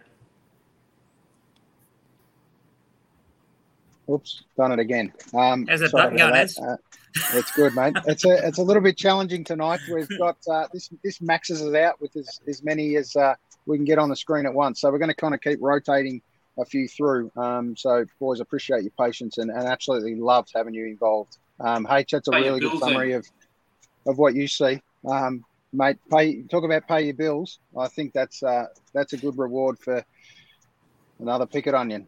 Righto, boys. Shut, Let's shut up, it. love. Jesus. Let's get it done, boys. Clint, Clint's laughing because Clint enjoyed this as a child. How could you enjoy Mate, these things? Nature's candy, those things. Nature's candy. Yeah. it's They were, they were your classic. They were your classic traveller, weren't they, Clint? From the from the fish and chip shop counter to the car, mate. Yeah, I'll tell you what, the Leopold Fish and Chip Shop used to do a bloody good uh, pickled onion. They would have supplied you as. I've still got It's the a little bit out of our little bit out of our uh, restriction zone. It is. Yeah, Oh, nice. How we one, going there, boys? Lovey. Yeah, it's good. All clear from this end. Is that two or three? Oh, don't start. first, isn't it? Righto. Um, just before Oh. we continue with uh, a little bit of a summary on this ad, let's run uh, uh, this quarter. Let's run with another ad. A bottle of milk, thanks. Low fat, no fat, full cream, high calcium, high protein soy, light skim, omega 3, high calcium with vitamin D and folate or extra dollop. Uh, I just want milk that tastes like real milk. This tastes like full cream milk. And only 2% fat. Uh, how many times? How many times uh, It's we've seen that ad and, and all chuckled? It's a, it's a great one. Dave, just I just drink before we that keep over going, mate. onions. Yeah, exactly right. Dave, just tell us a little bit about the, the fun experience, mate, doing these ads. You started off with one ad to kind of see how it went, and we're, we're plenty in now, mate. So just tell us a little bit about the fun it's been. It's been good fun. Just um, we're in lockdown, mate. Well, there's nothing much to do. You know what I mean? It's uh, it's been homeschooled up until last week, which takes up a bit of time uh, with two kids at home, both in primary school, and then um, with two weeks holidays. Just yeah, between me being in the studio and doing my own thing, creating my own music and doing that, it's a good little, good little, uh, good little thing to do. That, that the family's got together. We had some fun and tapped into that that uh, memory that we all have. We're probably all of a similar vintage, where those commercials from the sort of 80s and 90s are some memorable ones, and we made some ads and had some fun, and people have enjoyed it. So it's been good. And I think the great part is, mate, is tying in the the young actors, um, your beautiful children, Georgie and Charlie. Um, it's it's fantastic to see, mate, and, and your wife Shaz has been super um, with a couple of great appearances as well, mate. So it must be just just special to have them all involved and having a bit of fun along the way. Yeah, absolutely, mate. Absolutely, it's been it's been good. Gold, gold work, Dave. Thank you, mate. You've uh, you've brought plenty plenty of smiles to plenty of faces, mate, and that's an awesome experience. Uh, Dave Causey, mate, just tell us a little bit about uh, getting into half time and your thoughts on the Demons, where we where we were and where we could be for next quarter. And uh, g'day, Hayden. How are you, mate? Been a while since we've had a have a chat. Um, yeah, look, I, I, I just rewatching the footage there again, and a couple of mistakes that in the back line they got a bit fumbly and a little bit nervy, and um, a couple of loose handballs that went to Tr- Treloar, and he kicked those couple of snaps over the shoulder. So, look, I, I started to get a little bit worried. Um, but again, as I said earlier, I, I just I, I felt confident that they were still in the game. They if they kept kicking points into the early into that third quarter, I was probably going to be a bit concerned. But oh, look, I, I- I was comfortable they had it covered. Um, coming into halftime, they weren't behind, so that was that was always a pleasing thing. Um, but they didn't. the Bulldogs actually started to get their hands on the footy, which they probably didn't have a great deal of it in that uh, in that first quarter. So, you know, the the, pressure can that lifted from them. They had to lift. Obviously, that first quarter Melbourne had was uh, um, w- was really strong. So, um, yeah, going into that uh, into that half time, I I took a deep breath, probably cracked open the third or fourth beer, and um, said, "Right, I bring it on." Nice. He's on mute again. He's on mute. he'd know? Jeez, he's had Righto. mate, he's had a bad night. Lovey, just tell us. He's, uh, he's to the demons, boys. Um, That's a button going, mate. mate, trust me. That's an. I reckon no- that's an no- onion for you. That's an onion. Righto, cuz. It's uh, it's might be your time to go, cuz. Hang on a second. Yeah, cuz. Um, Yeah. righto. uh, give us give us your thoughts, uh, Lovey, uh, on just uh, what you saw from the doggies. Obviously, Treloar lit it up for a few minutes there. Well, yeah. I mean, the dog, the dogs had to respond, and you knew they would because they finished. You know, arguably they finished should have finished second on the ladder for the year. So um, they were always going to respond. I didn't think the Demons were blown out of the water by any stretch. By the way, I think this was just a good even contest. I think one team just used the ball a bit better than the other. Um, what was frustrating me the most is the Demons, and I think Hayden, you mentioned the Demons pushing forward. Well, they, they, probably panicked a little bit with the footy. I think they panicked with their forward structures. They started going in a lot more. They started going in, but they were going into spots where Ben Brown was colliding in with Tom McDonald, or um, you know they weren't using Bayley Fritsch all that much when they probably should have been, because I think McDonald and Brown lost their way in that second quarter when the ball was pushing in forward. I was getting really frustrated to see those guys either allowing the dogs defenders to come in and create uh, two on twos and one on one uh, and three on twos because they weren't they they they'd lost their forward structure and the dogs were able to just swarm it back out the other way. Um, that I found that frustrating as a Melbourne as a Melbourne follower for that quarter. That's what I, I think hurt Melbourne a little bit. They were still getting their hands on the footy. There's no issue with that. Um, and that was Max Gawn's kick. Absolutely, that was a goal when that wasn't given a goal and all the other things were sort of just going away uh, away from I thought, well, it's game on. Um, the Demons aren't winning this by a heap, and it was just a just it just all of a sudden became a really good game of football, and we couldn't wait for that second half. So, Lovey, you've been you're senior coach. H, you're a senior coach. I've coached footy. I'll go to you first, H. What's the message you're giving to the D's at half time with what's gone on? Great start. Dogs have pegged you back a bit in the second quarter. What are your sort of thoughts as the coach then?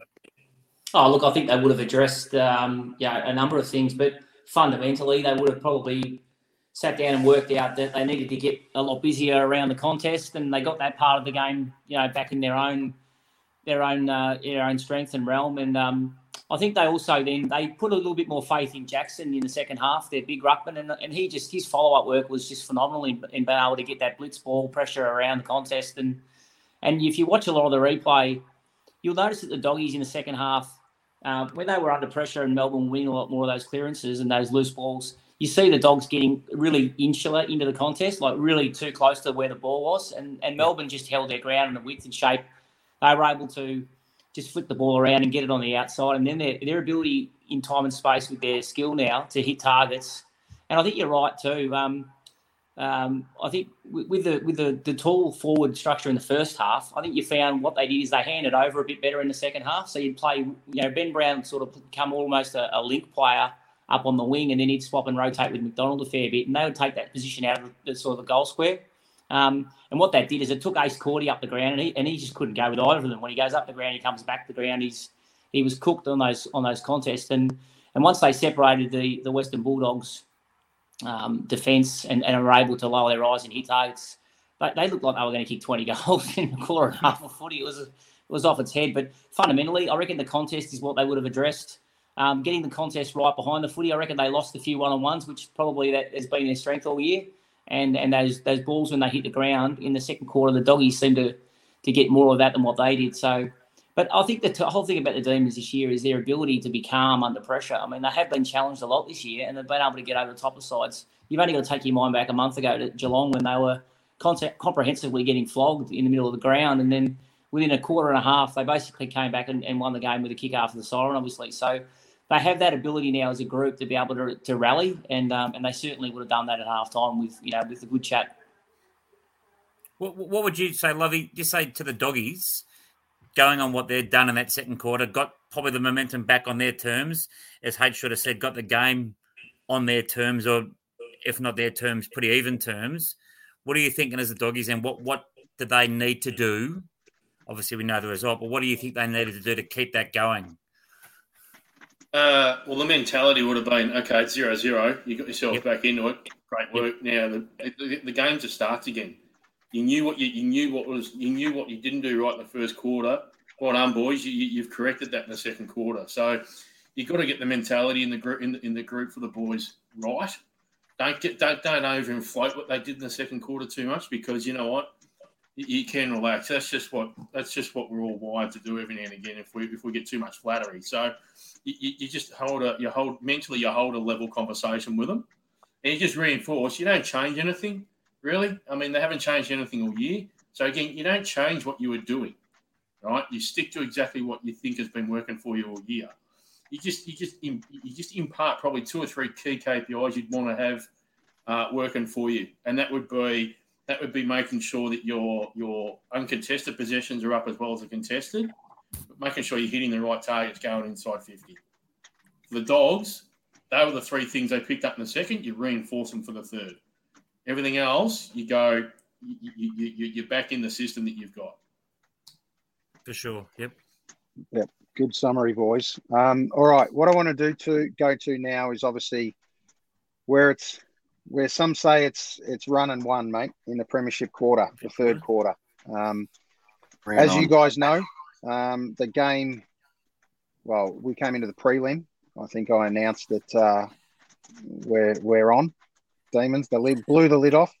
Um, and if you're ever going to blow the lid off and be confident, uh, our next guest is is definitely one of those. We know we know where he's come from, um, and he's a lover of the show. He's come on the show uh, with us and had a great chat for a couple of years now. As as a, well, last year especially as a Tiger, um, but the year when we were talking talking Tigers and talking getting ahead of yourself.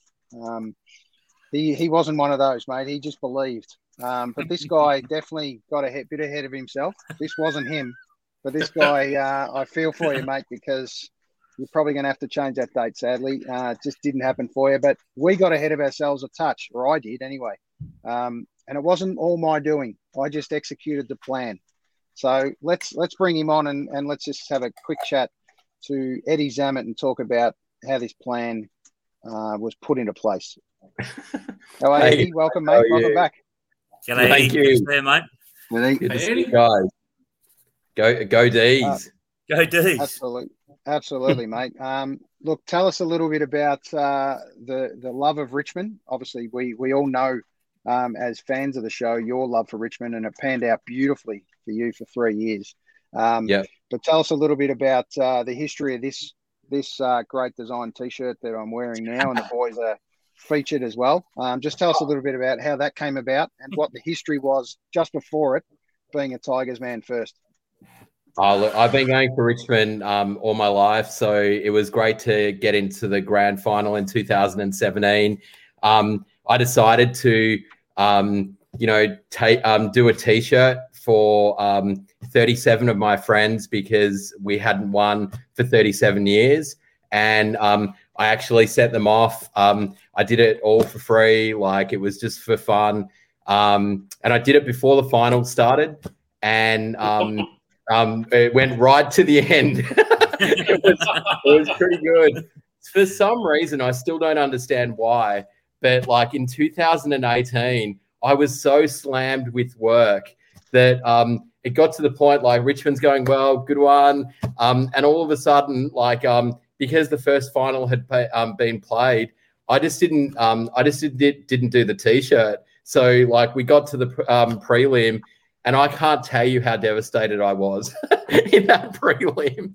Um, and then I, I just promised myself if we had a chance to get in the finals in 2019, I'd be right onto it. So I recruited um, Travis Price, who is a good mate of mine and probably one of the best t-shirt designers um, in the world. and um, I, he's a Bombers fan too. so it, it, wise man. um, it took a bit. Uh, it took a bit to um, um, get him to to do that, but he's uh, like I got him on the heartstring because his um, little son goes for um, Richmond, and um, so we did that, and like um, ended up being pretty good for um, um, 2019 and 2020.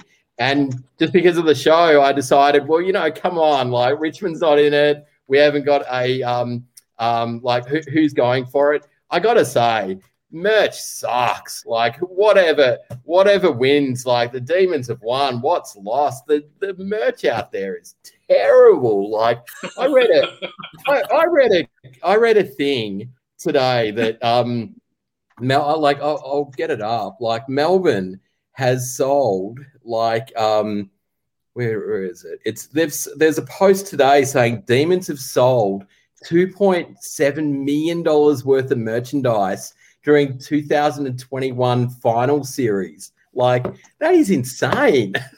Um so i guess for me my love of um t-shirts and my love of um design. Look with the demons it was pretty simple. Like you can't like the, the old school emblems are the coolest going around. I always thought the Tigers one sucked. um, I was actually a huge fan of the Bombers one, and uh, I think the best one was the Demon. So as soon as there was an opportunity, come on, premiers straight away. Changed the fork for the uh, Premiership Cup. Um, did it. Sent it to Aaron. Um, I, I think I sent it after the first final or something like that. Um, That's right. That's right. and, Yep. And I, I did watch guys like um, you were laughing about this uh, t-shirt when he um, unveiled it last week, going, "What is going on?" uh, Eddie, I'll just jump in for a second. We love your passion because Kozzy, Lovey, and I, passionate bombers, as passionate demons. The other gents have had on a passion about their supporters for their their clubs as well. But as didn't tell us the story about what you just mentioned, then about not printing one for the 2018 season. So yeah, playing footy myself as I did, you would do nothing in the preparation that would make it seem like you were getting ahead of yourselves. You go in confident. So as you saw on the show, as did the reveal without any explanation. And when Yeah, we all yeah. saw the reveal, we all went, "Oh shit, what's he done here?" And when I told other people, I went, "What? He took the shirt off with the premiers on." I said, "Yep." But now you've, explained, it all makes perfect sense, mate, and perfect logic. Yeah, well, it, it, it actually it actually wasn't Aaron's doing. Like I did it out of my own um um way. Like I've been listening to you guys like um um on and off all year. So like I, football at the heart of it is great. Um and yeah, it's good to have the rivalries like um out there. So yeah, it was it was cool to do. Like as soon as Richmond were out, come on, you got to do something. So the Demons have looked pretty good all year, and um, yeah, very happy for um, for you, Aaron. So yeah, it's great, and, and everyone else on the show too um, that goes to the Demons. Well, mate, you've mate. got you've Um, got six days of advertising because Lovey and I will be taking photos of your t-shirts, and I'll be mentioning so- who made the t-shirts, and they might not be they might not appear where they normally meant to appear, mate. That's all I'll say to you. Do you know? I think it's really funny. The life of a t-shirt. Where will it, these t-shirts end up? so yeah, it's cool. But like honestly, I hope merchandise gets better. I've seen all the grand final premier t-shirts. Come on, we got to do better than this stuff. I saw. Um, I got hit up by um, a few friends of mine that there there was an art director role at the AFL. Oh my god! You know what I would do? Honestly, I would get everything and put it all in the bin. like you need to start, you need to start again. We It's really not even on need. resume. Disclaimer, as- disclaimer, disclaimer.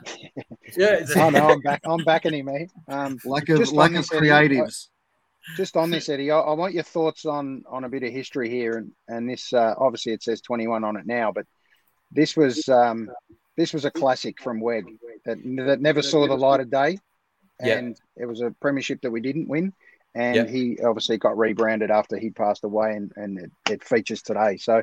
Um, it's it's great to have one of those sitting next to 64. Seems like forever ago, but um, it's a it's a great plan. So, just your thoughts on that on that old school art. I, I look, honestly, I think Weg is um, the best of all time. Nothing against Mark Knight, um, but like as a Tigers fan and see, seeing three of these posters, oh my god, screw them up, throw them away. They're not Weg. Weg, was so good. Like, um, I honestly think that a person that can rival um, someone like Weg, because you, you're never going to beat the original, is someone like Travis Price. Like, um, Travis has had nothing to do with this Premier's t-shirt. It was a pretty simple um, flip, and it was all in good fun. I'm very happy that you guys, four out of five of you, are wearing a, um, a t-shirt. It's hilarious. The the I power want of to see one next. I want to see one next year like this. Ed, Yeah, One I, I think year, um, Dave, Dave Causey. I think, I think to be fair to Dave Causey, uh, Eddie, can we put one in a frame for him instead of him wearing it? I think Yeah, that's love more that. suitable. I guarantee you, Dave. One's in the mail, mate. One's in the mail. Oh, I- Hang on, I- Dave. Here's one. I, we've I, got I, here. want, I, I, I, I collect two of each footy jumper, mate. So I think I need a dark. Is it navy blue and grey? Yep, we'll go with navy and white. So Right. um, we kept it Yeah, nice it's- and clean. I'll It need was one actually- of. XL. Actually, you know, as demon as demons fans, like one thing that I looked at was how come they cha- how come they went to navy blue? Like I thought the electric blue that's in that emblem is so much cooler. Well, we've probably got the right man on the show to talk about the history of jumpers being a jumper collector. Um, you, you Yeah. two would get along very well, Eddie and uh, um, Dave. Just tell us quickly, Eddie, uh, what's the latest number you're up to on t-shirts? Uh. I'm I I mean about mid nine thousands. You know, he- Yes. he's got me covered. storage facilities. Yeah. Um, Uh, and I, I uh, believe so- you, you, I believe you culled your collection a little bit um, not long ago, Eddie, just to make a bit of room. I've had I, I like pretty much the earthquake the other week. I was moving my t-shirt collection. like, um, oh my god, what a weird, what a weird few weeks we've had. Yeah. Yes. you sure have. You sure have. Dave, do, do you know any of that history of just when, what y- year that was? That switch over from the from the Royal. Yeah, it was um, 75 or 76. They changed. So they've always worn navy blue up until that point. Color Okay. TV, when it was introduced, they went to the royal blue color Mm. um, because it, it looked better on color TV. Well, we, we, you know, HD and OLEDs and QLEDs and all that sort of stuff certainly went around back then. So um, it was wasn't back in, so it was from that point until about 86 they they wore that royal blue as their home jumper so it didn't clash on color tv back in 87 they returned back to the the navy blue and have worn that ever since um, they've used it in uh, the heritage and i mentioned clint i had one of his jumpers before that was a, a heritage jumper that they wore back in uh, well, crikey, 06, I think it was. Uh, and they've used it as a clash jumper now for the last two or three seasons. So um, I, I think it's a great throwback. Uh, I, I think, Aaron, you'd agree, mate. Wearing white or silver jumpers Mel- for Melbourne, just look, I'll collect them because I'm a collector, but Yeah. they just, they're not Melbourne colours. Um, Yeah. The royal blue makes it a, a- simple alternative when you when you're talking clash and so glad that the Bulldogs got to wear their standard jumper on the weekend as well. Um, Yeah. I, I, I look, I, I am a traditionalist when it comes to footy jumpers, and I was a bit upset when Richmond had to wear that yellow um, Oh, yeah. alternative back in 2017. Um, Yeah. They made it work. It's probably sold them millions bucks of memorabilia and merchandise, but um, uh, look at yeah, no, the traditional jumpers for me uh, are outstanding, and, and you know you might not have been on earlier, but I've got over 250 odd jumpers, and some of the the best ones I like are actually the heritage ones that, um, and you can probably see the one in the background over my shoulder with the the red stripe down the down the guts. That was Yeah.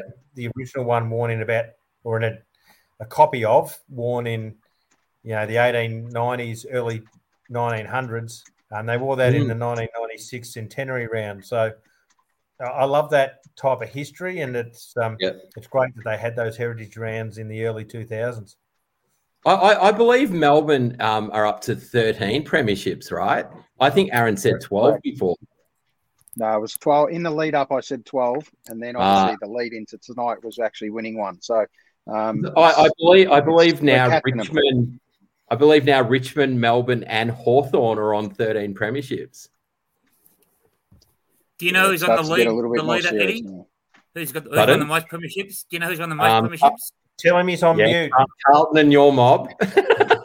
Yeah, I was just checking. Just checking. I wasn't sure. Just checking. Just checking. See, Well, I, I, see, I See, kind Glenn, of figured. Glenn's, Glenn is the Sorry. perfect supporter at Essendon, where if things aren't going well, obviously he sucked it, and now there's a brand new year.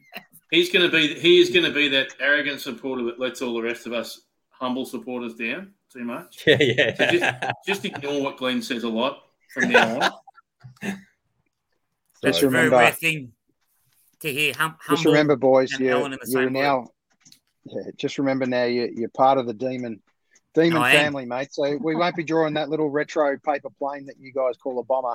Um, we won't be drawing that in a hurry. So I'm sure if Eddie, if Retro Yeah, have a paper plane. Nice. look at that, there's no there's no bomber in that, mate. Um,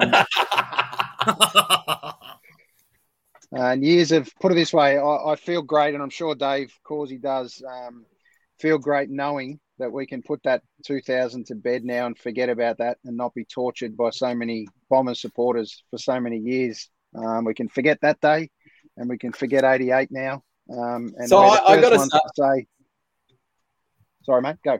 I got to say that um, out of all the teams, like we all go for teams that potentially are going to be in the finals for the next few years. Like, um, I think that if they get in the finals, you got to put it right at the start of the finals, not at not halfway, not three quarters the way, not on the day, not at not at half time, not at three quarter time. Um, I think you got to do it right from the final series, and that's what I guess I was saying to Aaron. Okay, Eddie, you've got my word now. What we're going to do for the next one? Oh, here we go. Whoever, Here whoever. we go. No, hang on a second. Let me finish. Whoever the team is, yeah. Hopefully, it's one of our the team that's sitting here now. Pretty Um, if likely. it's not, who knows? It might be Hayden Stanton's North Melbourne Kangaroos. Who knows? Um, you just don't know these days, do you? Um, but we will make sure that Eddie Zammit's involved, and he's going to create you your club the right T-shirt, and we guarantee you um, that they're going to be they're going to be made pre pre final series. Or as Yeah, soon as and- the I, I tell you what, okay? you, you've opened something for me there, Aaron. Now, Yeah. Dave, get up, Dave. If, if you got the North Melbourne one there, here's your first bet for 2023, uh, 2022. Quality if Hayden. Hang on, if bring up Hayden and Hayden his- for this. if Hayden and his team are in this same position this time next year, Yeah. I will, I will get a tat. I will get a dead set tat right up on my hip. No. We're making bets. We're making bets. On, it's great to on. see. Just Okay. Get that that again. again. Give us that again. Give us that again, Lovey. I will get that retrospective North Melbourne uh, emblem on my left hip. Done. If they win the flag next year. God, I'm burping They for the win. Kangas now. Get on If that. And you will look magnificent, by the way. Look Done. forward to it. Um, Eddie, Well, I- it's been fan- fantastic to have you on, mate. Feel free to hang around and, and talk a little bit of footy, as you, I know you love your footy. So feel free to jump on. We're about to move into the second half um, and talk about. It feel, feels a bit like the Brady Bunch at the moment. We've got a big screen up here with all these guys on it, um, and I don't know why, but mate, but we're wasting our biggest talent that we've got on this whole show. Probably the the biggest football brain we've got here, Clint Bartram. What are we hiding him backstage for? Uh, bring him back up, Clint. Tell us a little bit about your thoughts, mate, coming into halftime. Coming into halftime, um, how confident were you the Demons were going to pull something out of the bag in the third quarter? Well, AC, firstly, the boys have articulated beautifully game plans, structures, everything that uh, I wasn't able to do. I just said I like Jack Viney's tackling. These boys are going into Great to hear. you know, line by line on defensive items. So I'm not Just sure on you've that, uh, Clint. accurately described me there, did mate. too, by the way. just on that, Clint, um, that's a very good point because sometimes the game can be overanalyzed and the game plan can be too too uh, too um, too hard for footballers necessarily to understand. Very- We we made a very simple decision uh, come that fourth quarter. I think it might have even been the third quarter from from memory of what I heard. uh, and there was something written on the board that uh, that basically threw the game plan out and said, "Get the ball and kick it." Um, and that was an exciting part for me because I've always loved that play on footy and get it forward and get it quick. It was kind of a wet weather kind of philosophy, um, but I'm just interested in your thoughts on on what you thought of coming into that third quarter. Yeah, well, that sort of footy stands up in finals footy, and you've seen that, um, you know, for the last fifteen or twenty years, probably since you know the Essendon and Brisbane dynasties. Um, when you when you own forward half football, it's uh, you know you're in a commanding position to dominate possession, apply pressure, uh, and ultimately, um, you know, you're able to hit the scoreboard a lot more. But um, the third quarter was an interesting one. Like as I said to you at the start of the chat, I, I wasn't too concerned throughout the second quarter, even though um, they kicked a couple of goals. Um, you know, they got unbelievable players: Bontempelli, uh, Macrae, Libba, um, Treloar, all those sort of guys um, can turn football games really, really quickly. So they were always going to have patches of uh, dominance as well. Um, but you, I mean, it starts in the centre. Every time Melbourne um, slam goals on, like against Geelong, it starts in the centre. And um, I think uh, Jackson going in there uh, certainly provided a different dynamic and um, track Clary and uh, and Viney just really got the job done, and, and that's ultimately where you're most dangerous in in modern footy. Um, when you got the six, six, and six, and you can come out of the centre square, it's um, it can get messy very quickly. And, and unfortunately for the doggies, they were on the uh, receiving end of a, of a pretty clinical performance. Yeah, I think the interesting part was that they came out into that third quarter though, and as we are about to see, they banged a couple on early too, which I wasn't a happy man. I can tell you there was fair silence in my house for a little while. the kids were the kids wouldn't speak. My wife wouldn't speak to me. Uh, I decided, geez, what have we done wrong to deserve this? The Storm just copped a whacking. They didn't make the grand final, and here go You've my thrown demons. t-shirt out. Surely, yeah, the t-shirt was off. I actually had the t-shirt underneath the hoodie, well, right from the start of the game, and I. Then I'm thinking, oh, bloody Eddie. Eddie's cost me here. He's cost me. I was, I'm trying to push the lid back on the jar, mate, and it just wouldn't happen. So um, here we are for the third quarter. Let's play this. Treloar ahead of the footy. Long ball. Johannisen! Enormous grab. It was a good penetrating kick from Treloar, and what a great mark from Joe Hannison there. Seven goals, three to one goal, five since quarter time. To Rourke Smith, who released the footy somehow. I'm not quite sure. They've still got it inside 50. Williams taking in a tackle. Look out, Bontempelli. Oh, this is some game he's playing. They're just one goal away from exploding again, I reckon. But they need to. Oh, Gawn had his head ricocheted to the hard surface. That was dangerous. Going Very, very lucky. Jackson to the front. Viney went without. Through came Smith. Harmes now. Long one into space. Fritsch in the best position possible.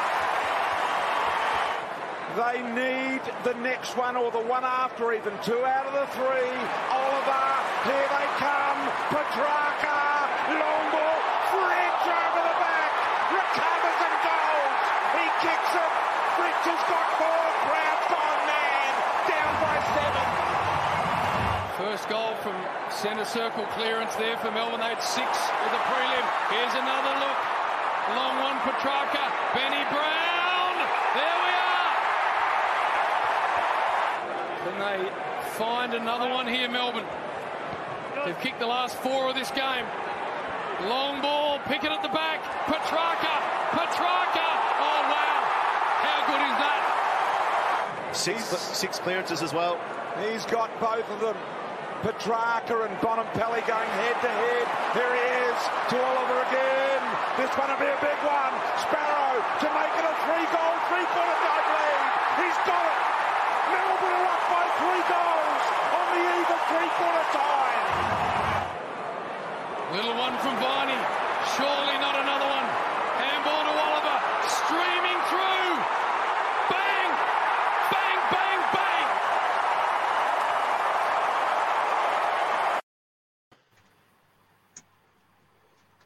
Now, that, that age time coming out of there. oh, absolutely. I mean, guys, have you ever seen a Demons team third quarter – I know we're supposedly the best third quarter team right now, right? That was just incredible dominance. Um, Ten minutes into that first quarter, third quarter, obviously, but after that, it was just incredible, wasn't it? See, um, Clint, your thoughts? But I, I actually haven't seen a team dominate a period of football like they did, um, minus the um, 37 goals that Geelong kicked on us back in 2000, whenever that was. But that, that was unbelievable to do that in the biggest stage there is. Um, you just, I mean, it shows the class of players that, that they had across all divisions of the ground. So it was pretty impressive.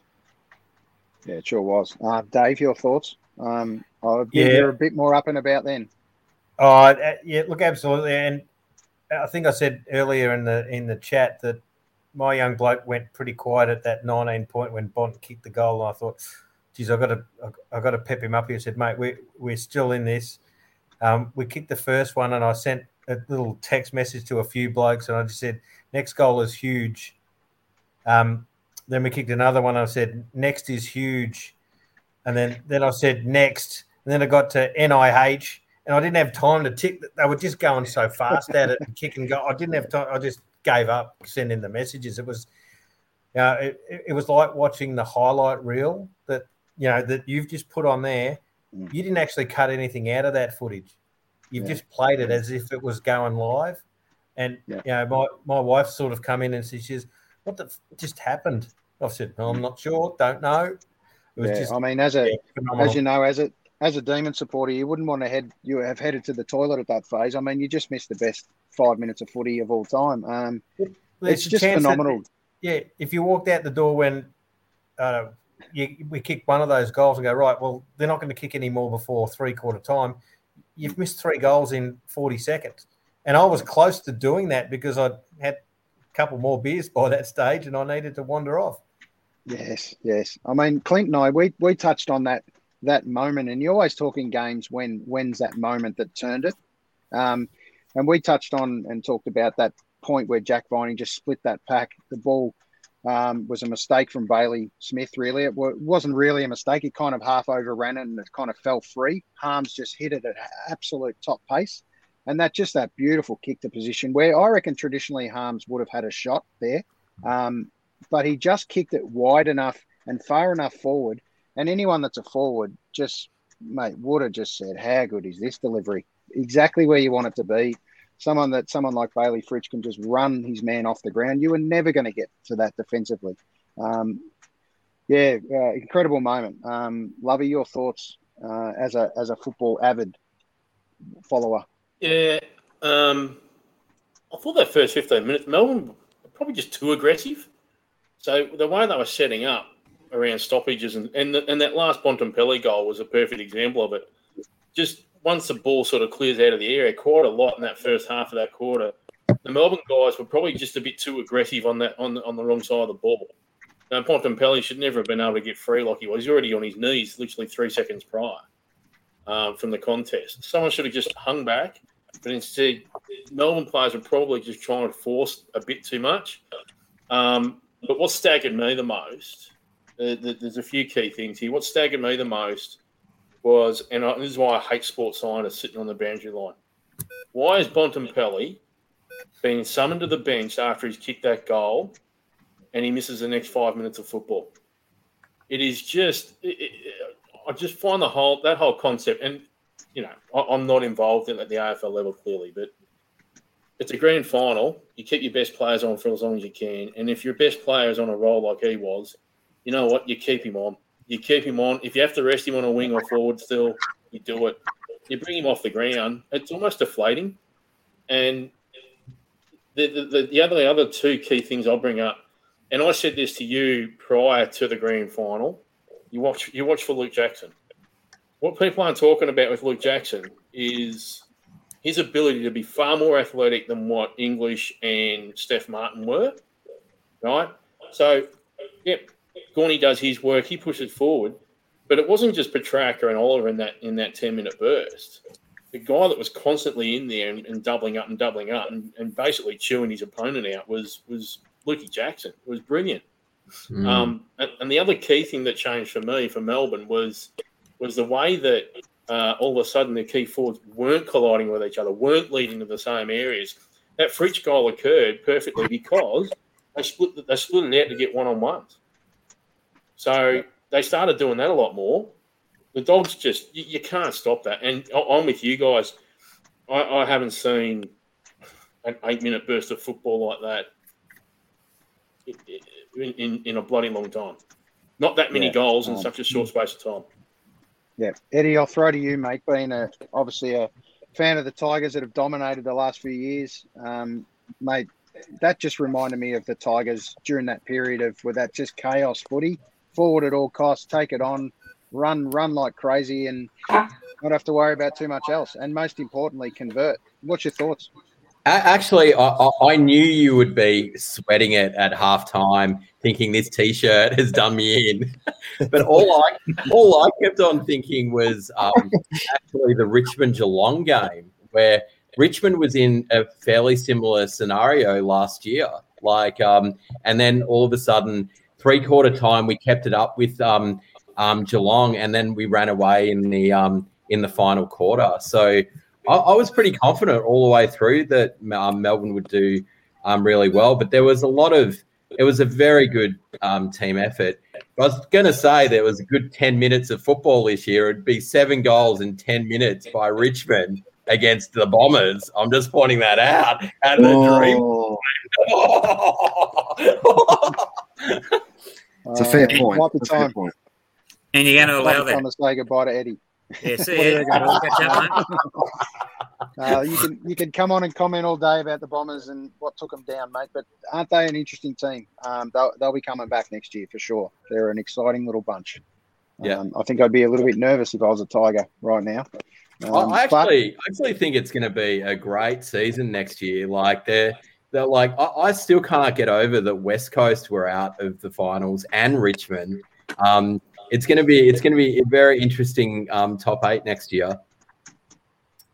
Yeah, it sure is. Um, the true evenness of the competition. And we know even outside that top eight, there's two or yep. three teams there that could have easily come up and played seventh and eighth. Um, yeah.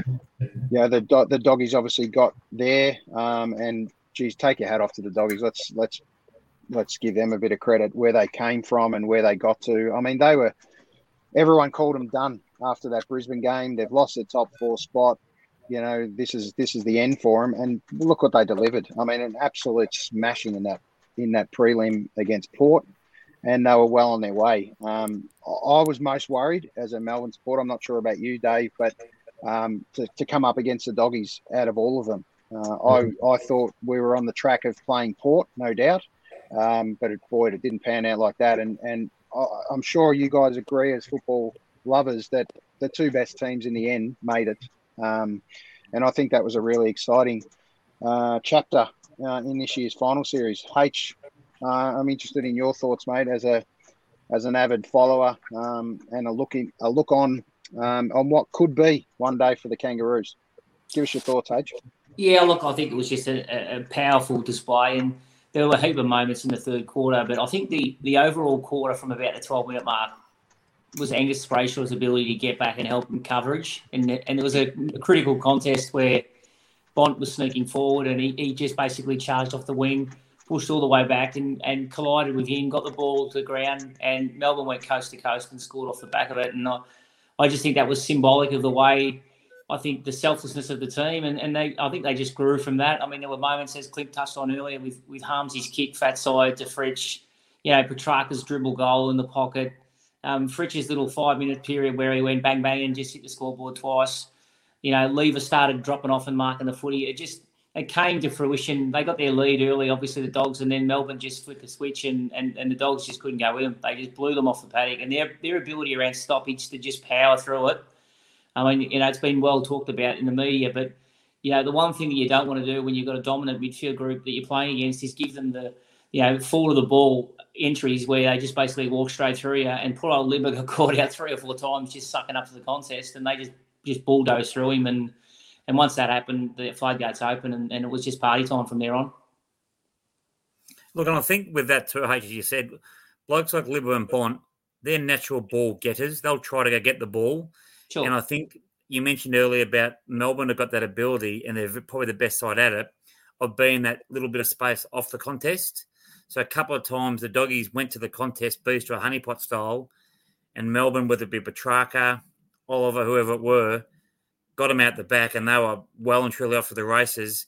And you Yeah. watch Libba, you watch Bont a couple of times chase them down, but they were never going to catch him. And once they got there, once they got that momentum in that second half of the third quarter, as an impartial viewer, I was wrapped because I thought, geez, just watching the doggies. I'm not saying the doggies turned up their toes and gave up, but Melbourne were up and about, and they were doing what Melbourne had done all year, and they were confident about doing it. Yeah, and that's been their biggest improvement, I think. Melbourne, their, their midfield group have always been pretty hard. Like they're pretty hard. Oliver's a really good contested player. Viney's brutal. Um, Petracca's just a you know is he hundred kilo beast that can that can do anything inside, but they've been able to get that spread right on the outside, so they can play. They can match you in the contest. They can go head to head, and then on the outside, if you give them five meters, you get chopped up. Simple as that. I'll tell you what, H, it was really funny. You mentioned Libba, being an ex mid, and as a sort of as a guy that either straight line it or just was doing his role. I, I felt so sorry for him after that third one in a row. I, I, I reckon I would have been yelling at the coach's box.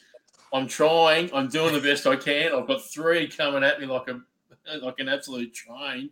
What am I supposed to fucking do here? Yeah, well, he's been amazing all year in that particular role, hasn't he? I mean, he, he Yeah. basically he basically been their contest player, um, you know, and and against the Bombers, you know, um, you know, his ability to be able to, in, especially in the second half when it got wet and real hard, his his his first position ability to be able to get it, release it with those quick hands that they do, or the throws, as you like to call them sometimes, that they throw the ball out, you know, any way they can, but. Um, there, that that unfortunately for him, he just got sucked in and and trying too hard, as you talked about earlier. Sometimes you can try too hard, and he was just trying so hard to impact it that the ball was going through him, you know, at a rate of knots.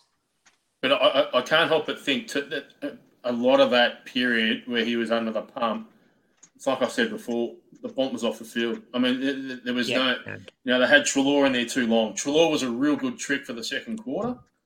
Um, yes, it's- I'm sounding like I should have won eight AFL flags, but I, I, just felt like Treloar was perhaps in there for a bit too long. Like, Yeah. maybe do that again in the fourth quarter, but Yep. yeah, you just when you when your team's on such a roll, um, Yeah.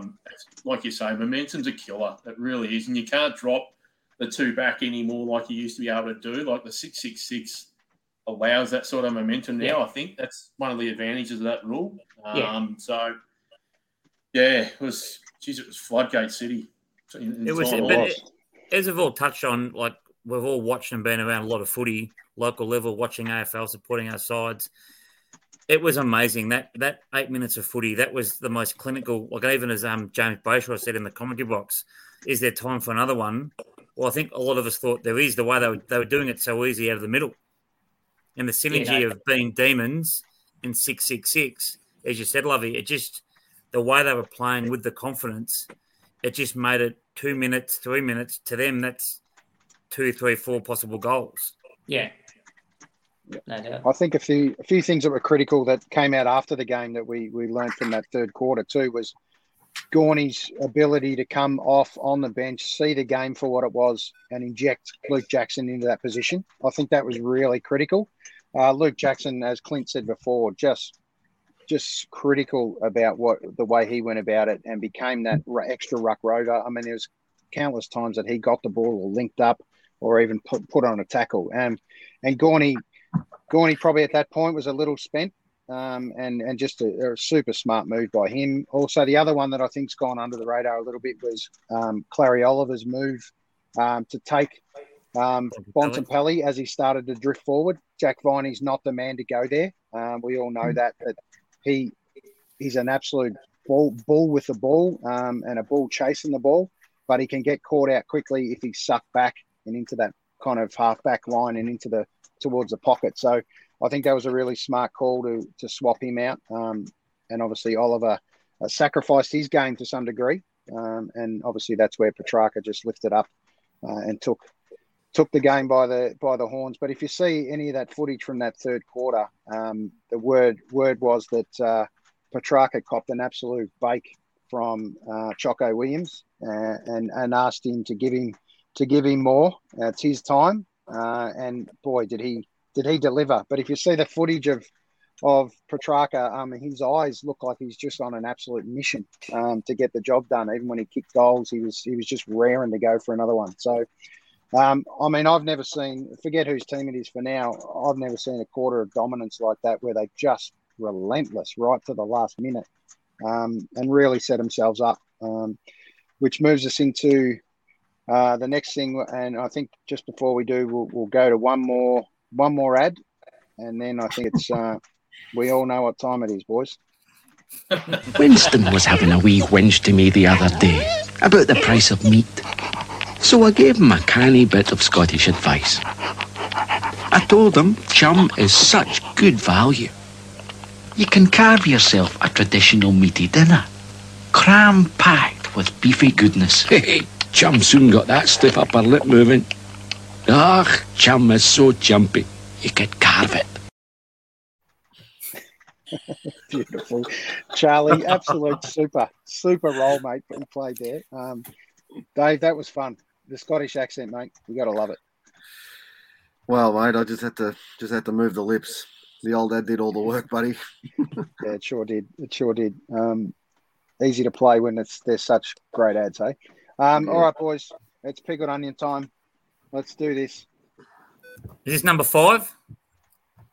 I think we're at Yeah. four. Bullshit, we're at five. Oh, we're at five, aren't we? Yeah, they've had four. Okay. Thanks, righto. H. Thanks, H. You can come on any time, mate. Now You, these you things are did moving. say you did say H was uh, straight down the line, mate. So well done, H. Good call. I think Glenn actually enjoys these, to be honest with you. I think it's a little he's front. I'm telling you, I'm not.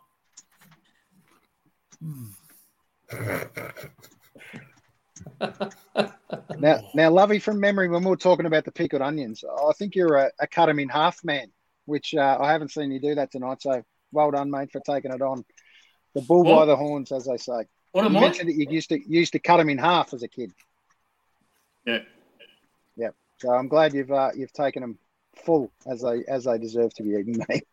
Well played. People actually, people actually pay for these things, do they? Oh God! This is shit. Righto. let's uh, let's move on very quickly before these boys need to get off camera. Here we go with the fourth quarter. Um, this was the best quarter of footy I've ever watched uh, for me. I'm sure Clint agrees and Dave agrees that this was exciting to watch. He dribbles it into the path of Sparrow in the forward pocket, half forward. High one for Benny Brown. Got it!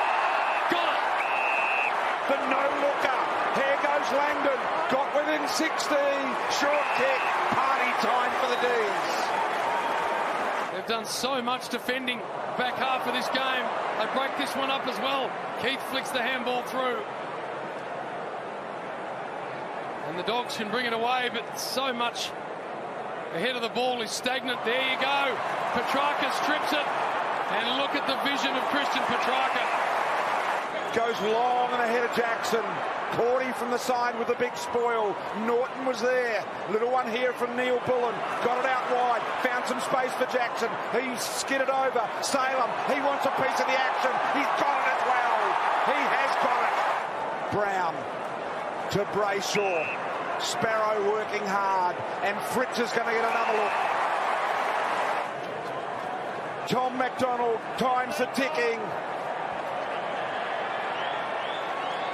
Every heart is beating true and blue for the red and blue. After 57 long years, the Demons are premiers in 2021. Extraordinary stuff. And McDonald kicks the goal. Delirious fans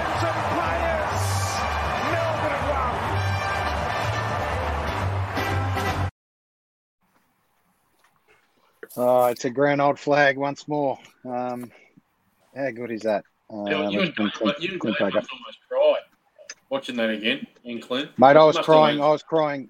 I was crying well before that, mate. But um, I just uh, one thing I did with about uh, four or five minutes to go was film a bit of reaction, and sadly, for some reason, my camera must have cut out just about a minute or so before um, T Mac got that last kick. But this was my one of my initial reactions with uh, when the lid really came off.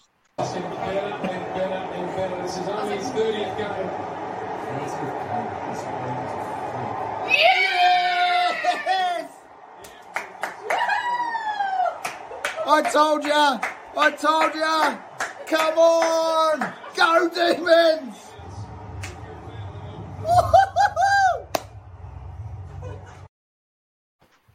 Oh, Mate, boys. the best thing about that, best thing about that, your lovely daughter Olivia. So I tell your beautiful wife up and about.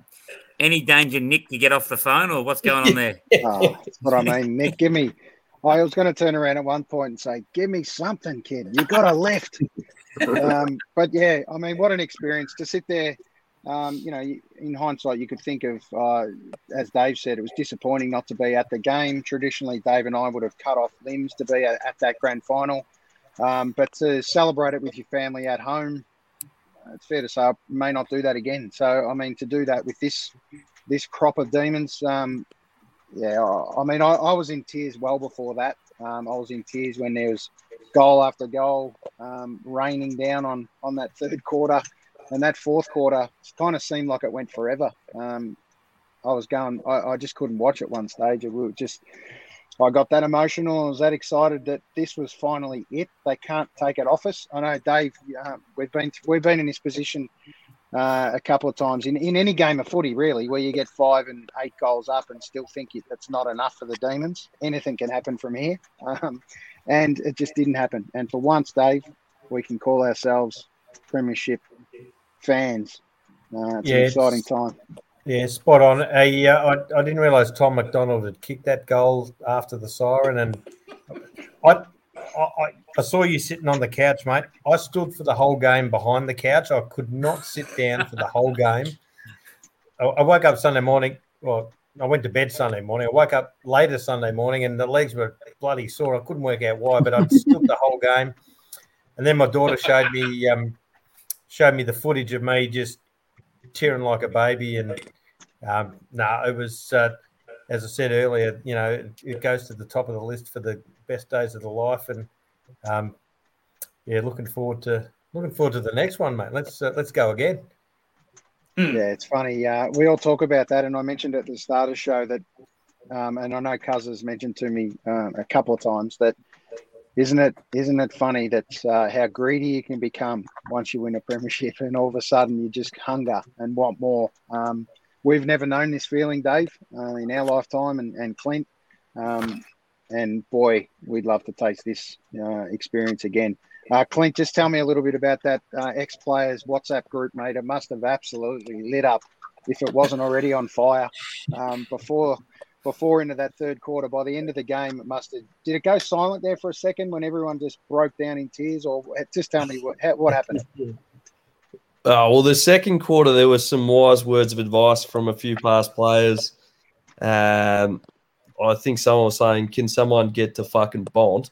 Um, I think that was Robbo, and then he was having an argument with someone. No, we need to get to Caleb Daniel. And so that was going on for, for the second quarter. But um, certainly once they started putting it down, all the boys uh, jumped on. Uh, the best bit was actually Gaz's. Um, Gaz's view of uh, where things were at after the game. He, he sent through some some really good videos of of all the boys celebrating and those kind of intimate shots that um, yeah everyone wishes they were a part of. And so it was it was pretty um, it was pretty special to be part of you know a, a group that's collectively been involved in a in an organisation that's previously had so much so much success, and now to to see it come full three, uh, you know, three sixty or one eighty, whichever way you want to look at it, um, mate, I was so happy. I was just, I, I didn't, you know, I didn't get emotional. I was just genuinely relieved and happy that that everyone that's been involved in this beautiful club um, gets the opportunity to to celebrate and to feel that sense of pride and um, you know you you can't really explain that to, to people who, who've sort of sat through um, success. Um, you know, the Essendon guys, I know, talking about, you know, coming back to, you know, bringing your club back to being a great club. But Um, that's got nothing on on some of the pain that Melbourne's been through at the moment. So, uh, very bloody happy, AC. Yes. Um, yeah, yeah, how could you not be? Um, um, one one clip I want to play was after the game. Echo, Sorry, there's mate. bit of Echo, echo mate. there, boy. Bit of feedback from the AC. All right, bear with me. Just take All yourself right, off. we're going to play this.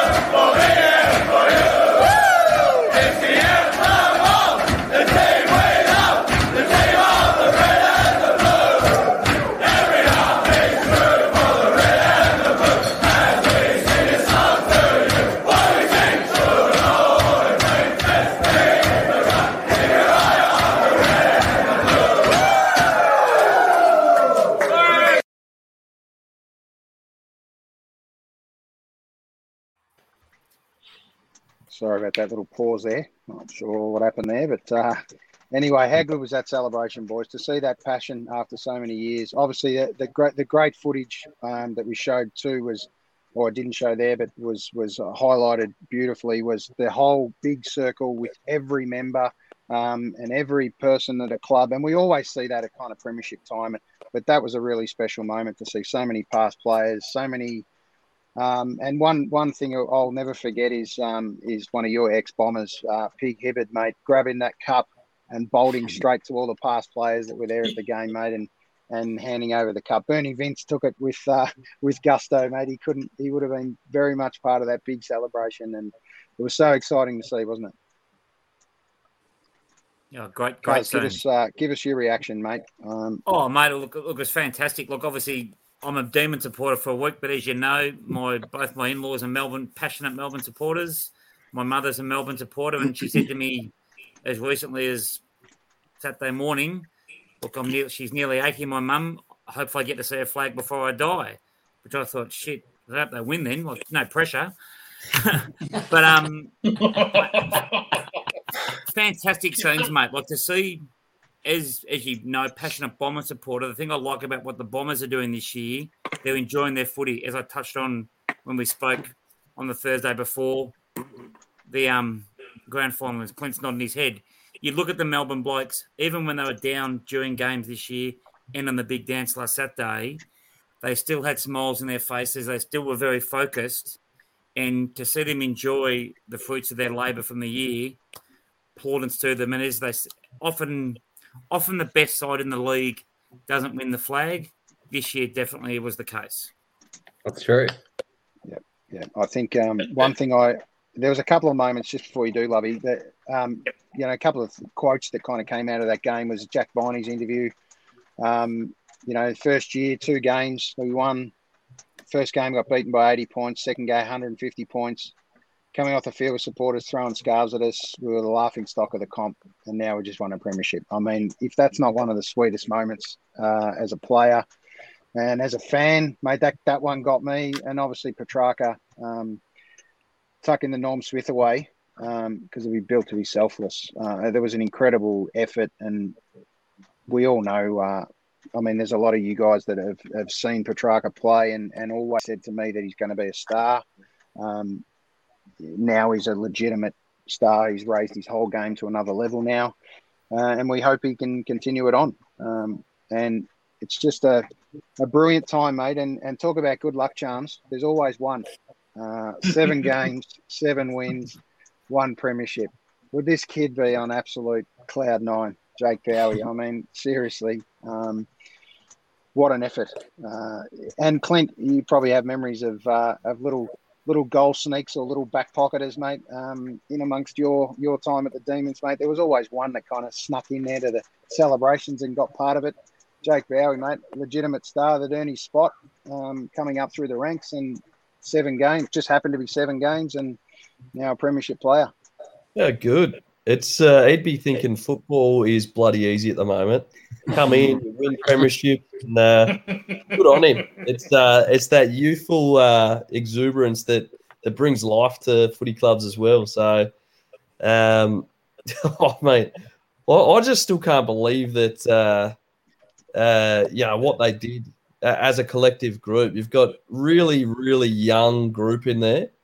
And you look at that photo, a lot of those guys are under 25 years old. They, they're still going to be around the mark for a long time, um, should they be able to keep them all together. So it's, it's pretty exciting to be a D supporter right now. That's a scary Yeah, thing. true. That's a scary thing for the rest of the competition. That that team's not going away in a hurry. Um, No. And I, you know, it, it, it's it's frightening to think, like you said, um, maybe there's two blokes. How many blokes are over 28 in that team? Maybe two or three, and that's it. The rest are, and and you know, one of them's Maxi Gawn. Well, he's still got another four years anyway. So, um, yeah, they're going to be around a long time. I, I, I really like Maxi Gawn, and, and someone else someone else mentioned it too.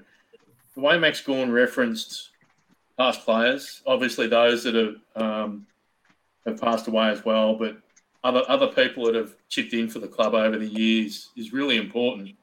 But I reckon that like that big circle they did in the end of the game, uh, back in the back in the rooms.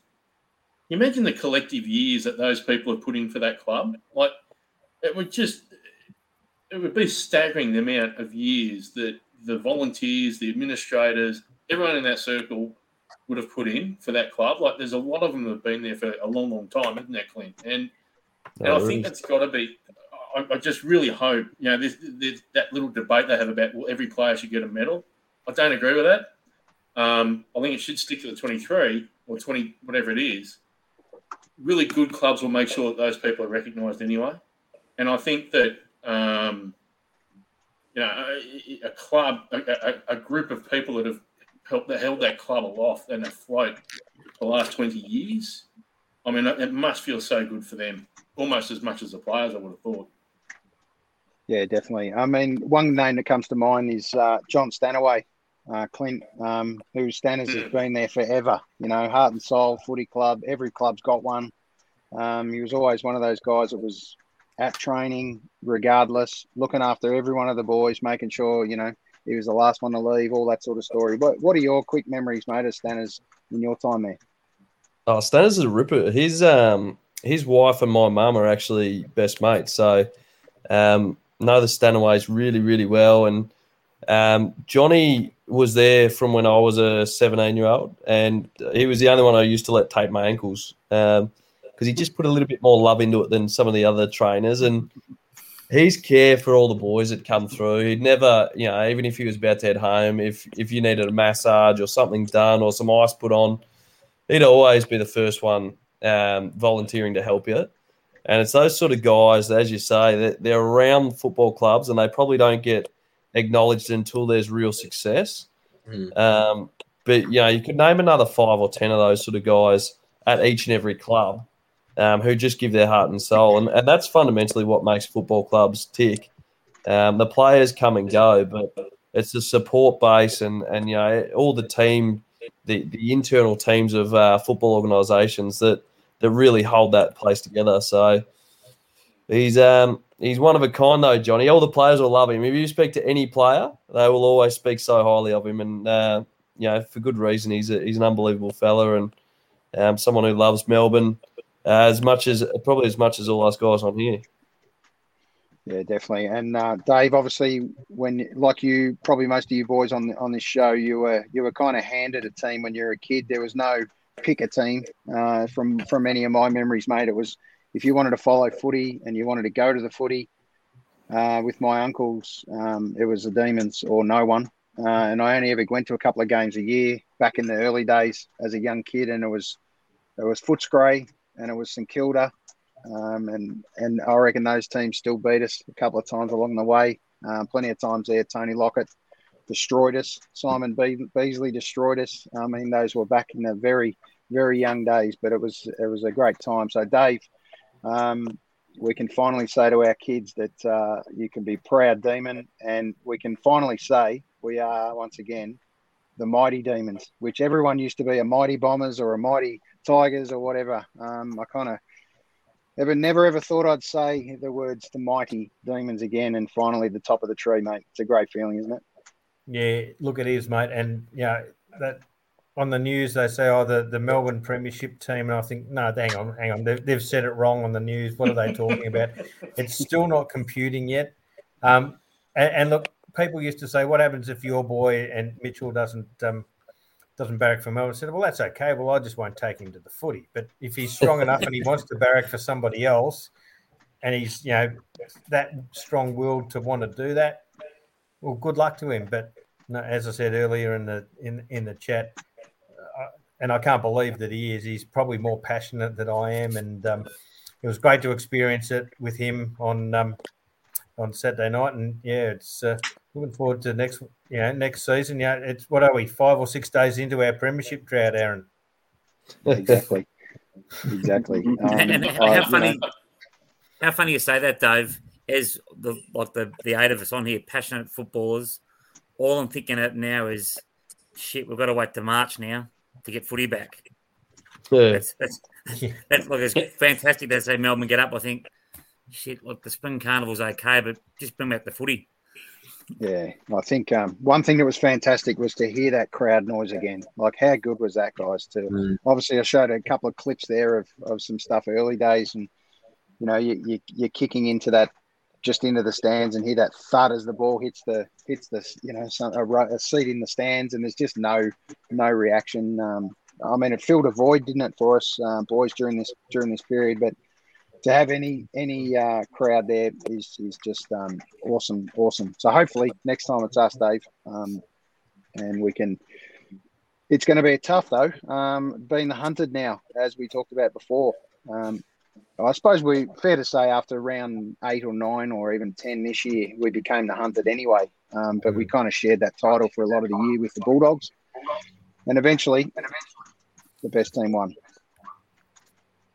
We did. Said with such authority, I like it.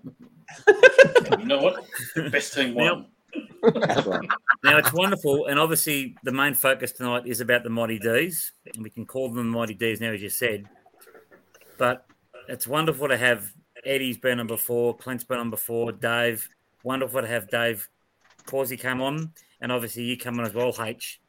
But I must admit, I want to just clarify what has North Melbourne got to do next year to get Lovey's head tattooed? They got to win it. Oh, they've got to win it. I'm not getting my head tattooed, you dickhead. It's my hip.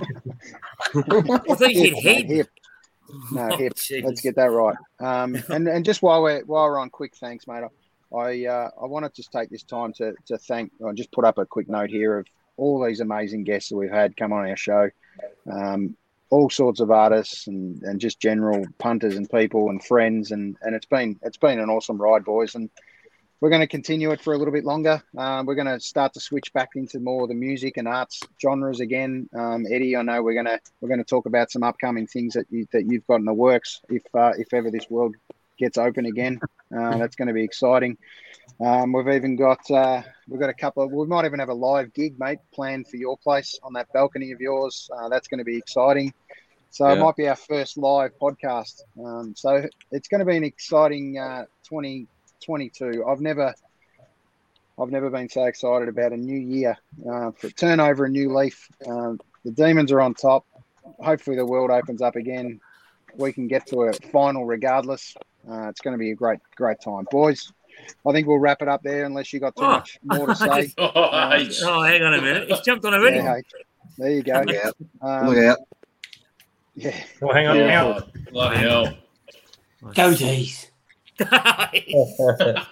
just jump, just a sneaky little lot. I like it. Well, I, I think too. I think I think nothing's been mentioned about Benny Brown, but there was a kangaroo flavour out there. Just remember that too. Yeah, there you go. There you go. Can I- Just your thoughts. on. Let's, oh, Old sideshow Bob on that, kicking H. three Can, can I ask you a question? Here's my financial. Here's my financial advisory background coming in.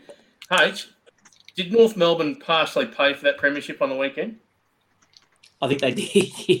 Yeah. Yeah. Okay. and and they would have been more than happy to do it. Absolutely. Yeah. Fair enough. Yeah. Can I just can I just get one last one last question? Go for it, mate. One an- one answer from everyone. Day Yep, grand final or night grand final? I'm going day. Day. Day. Day. Night. I'm a night Clint's nightmare. going night. Clint's going night. Why, Clint, Clint? night. Quickly, why? Mate, this, how was the spectacle? It It just was makes it look unreal. unbelievable. Hey, gi- I really give, like me, that give me a night. four. Give me a four thirty start. I couldn't stand waiting till seven o'clock again. That was Come on. Dave. You're a traditionalist, mate. The old bloody thing. Two fucking get it back. Get Yeah. all the games back on a Saturday on a weekly Oh, basis. hang on. Oh, I- I'm, I'm, I'm not that bad. What I don't like is day daytime fireworks. That just shits me to death. Yeah, no good. What, can someone tell me what's the point of a daytime fireworks? Nah, none. None. Well, Day that's grand the only thing final. they show, and every time, every time they say we've got to do a night grand final, the backdrop is fireworks. Like, don't we have enough fucking fireworks? We don't need fireworks. fucking daytime. Go the go the What's, tradition. what, what's your reasoning, H, for the for the twilight or the night, whatever? I just, I just think it's it's the penultimate game. It, it, it's it's the spectacle of it. I think you can have um, more bums on seats watching it. I think it gives you know the entertainment at half time a bit more pizzazz. And I don't know. I just, you know, I think what we've all seen in the last couple of years is the game can survive anywhere. You know, so I know we're all traditionalists and the MCG is the home of the football, but you got to admit, sitting down on Saturday night watching that second half in darkness was a great spectacle, I reckon. And um, I don't think it was too late. You know, I, I, the, the adage of you know kids might be able to watch it and all that sort of stuff, mate. Kids would be sitting up still now playing on their you know PlayStations or something. So people got to get with the real times. You know, I just think it's a great spectacle. I really do. And it's about selling the game, mate. We're, we're in a competitive market space, and the game's got to keep evolving. Yep, I think uh, it's a very good point, H. And I mean, you got you you boys have watched plenty of Dreamtime games, Essendon versus Richmond. Um, hey, it's an exciting. It's one of the best games on the calendar. and bring the balloons back. Bring the balloons back. Yeah, that's right. the balloons back. What's wrong with this place? Balloons. Now, now on the topic, I used to love that, wishing that I would get one float over at Greensborough every every grand final. on the topic of the grand final, and H touched on it. Thoughts? I know as being a champion of original music and original artists, what was the thought on the pre and halftime entertainment? Fucking garbage. tough crowd. Um, look, it, I, think it was pretty. It was pretty tough. Obviously, there was rest- all sorts of restrictions around trying to get bands there and get artists there. But I mean, I would have, I would have loved to have seen someone like, um, which I, I'll just give a quick shout out to Dave Larkin um, from Dallas Crane, who's a Melbourne tragic. Um, he's He's the graphic designer currently right now at the Melbourne Footy Club and redesigned the Melbourne logo, which I, I kind of love after all these years of it changing our logo so many times. Uh, shout out to a, a good musician uh, that they've handed it to who, who knows how to design a logo. And I think that's been great. Um, so someone like Dallas Crane, I mean, we've got friends in, in bands, Casanovas. Um, I mean, th- they would all sit on that on that stage. Could have brought Jet back. I think Midnight Oil missed an opportunity. Um, you know, it, we really had our time. We've got plenty of fantastic, great Australian music. We don't need imports really right now, um, and I think we really missed our last probably chance for that to happen. Um, but I, I, I really like the night grand final, seven o'clock. Not really sure about that. I didn't really like the twilight component. Kind of felt weird. Um, it's kind of almost like two games uh, on the go, but yeah, I mean, for the purists, obviously two o'clock or three o'clock roughly Saturday afternoon is the only the only time to play it, and at the MCG. Um, boys, will it ever leave the MCG again? Your, your thoughts on that? Uh, Who would know in this world at the moment? But you'd I- hope I- you'd I- hope not. Yeah. Yeah, I'm with Hayden. I, I, I have a sneaky suspicion in the next two or three years it still might. Um, we just don't know. Yeah, we really don't. don't And I think if for it's the a reason that it's a night grand final, I, I actually reckon you ditch the you ditch the pre-game shit. Yep. Just get the get the reserves back on. That way, you, you sort of keep tradition, but you're modernising the day. Yeah. Everyone, everyone used to love jumping on at, at eleven fifty before the, the, the, the senior grand final. You used to love watching the, the Magoos floating around, having a kick for their own premiership and to give something to their club on that day anyway. It used to be used to be awesome to watch. Yeah, well, I think So- one better than that. I mean, we used to go to the under 19s, Dave. I mean, how 100%, good was yeah. watching the under 19s? Um, we we saw, you know, that's where you see you used to see your life blood of the club coming through. Nita, uh, Ox, we saw in under 19s grand finals. Uh, quick shout out to you, cuz I know you're. Uh, there's a little piece of you, mate. Don't. 19s player at the Don't say it. Demons. Um, we have to, we have to, we have to bring that up. You, uh, Every quick shout out opportunity. And I know you've left You, it uh, alone, but every opportunity you've had, you've brought it up. So let's bring it up. So, Cuz, just on on behalf of everyone here, mate, I'd like to thank you for your little contribution with the Demons, mate. Um, sadly, that's- Crossy, sadly, Crossy didn't see much in you, mate, and had to get rid of you.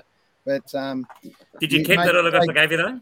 You played more footy than us, mate. Clint's the only one that can hold his uh, head up high here, and as a, a superstar demon, mate, and one we all loved. And I know Clint, I love pumping your tires up, mate, and I know you're a humble, humble guy, but.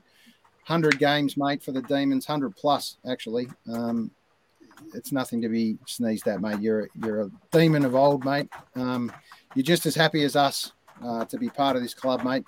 And I really thank the whole club for embracing so many past players. Uh, I think that's right now has been the best time, and it's not just based on this success. I think there's a different breed of people around the club now that are getting involved again and dragging back old players and getting involved. And I hope uh, Clint, you're down there for pre-season, mate, and like some of those old players were this year, and and down at pre-season training and having a run with the boys. I, I'd love to see you down there and see if that knee still holds up, mate. Yeah, it doesn't, but I will be down there. Well, if nothing else, mate, you'll be on the cans after the game or after training, and, and we'll enjoy a beer down there together, watching the Demons go around next year. Sounds bloody good. Thanks for having me on, guys. Appreciate it. No worries. Oh, Well, mate, great to have you on. Clint. Um, Congratulations I'd again, mate. Really well Yeah. done. on behalf of everyone on this thing, um, 62 episodes down. Um, we've got actually before we do, we've got another pickled onion we've got to get rid of here, don't we? I was going to say, where's the number six? Let's not let them off. Come on, Glenny boy. Come on, Glenny boy. just while you do, just while you do, the, the hilarious part is we moved this a little bit later to eight o'clock because I know one of our big uh, fans, Robert Wine, who I mentioned in Canada, um, we've nearly blown into three hours show here, boys. So I really thank the the chance for you boys to um, to get on board with us demons, uh, make us feel part of this entire uh, community. We're really enjoying the long chat we've had. Um, Kozzy, I think you're run, about to run out of battery, um, but it's it's been oh, we're back. Uh, it's been a great it's been a great chat, and let's get through this cricket season and let's get footy back going again. Yeah, well, do that. Glenn, did you just drink the pickled onion juice, you dick? Good boy. Yeah. Come on, Go hard or go him. home, Alan. Match him, Lovey. Oh. Bullshit. No, no chance. All right, boys, let's wrap it up with our. This one doesn't go very long, but it's our number 62s.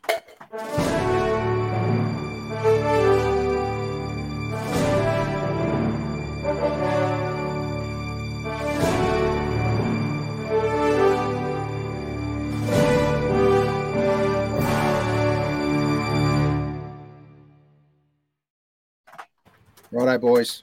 Enjoy your week. Go Demons. Hey, sorry, before we go, mate, quickly, just to H, I just saw his text. Apologies, mate. 4.30 start in the morning, mate. So fantastic effort, mate, coming on and staying on, mate. Really appreciate H. it, buddy. Had an enjoyable night. Thanks very much for having me on, and go the Mighty Kangas.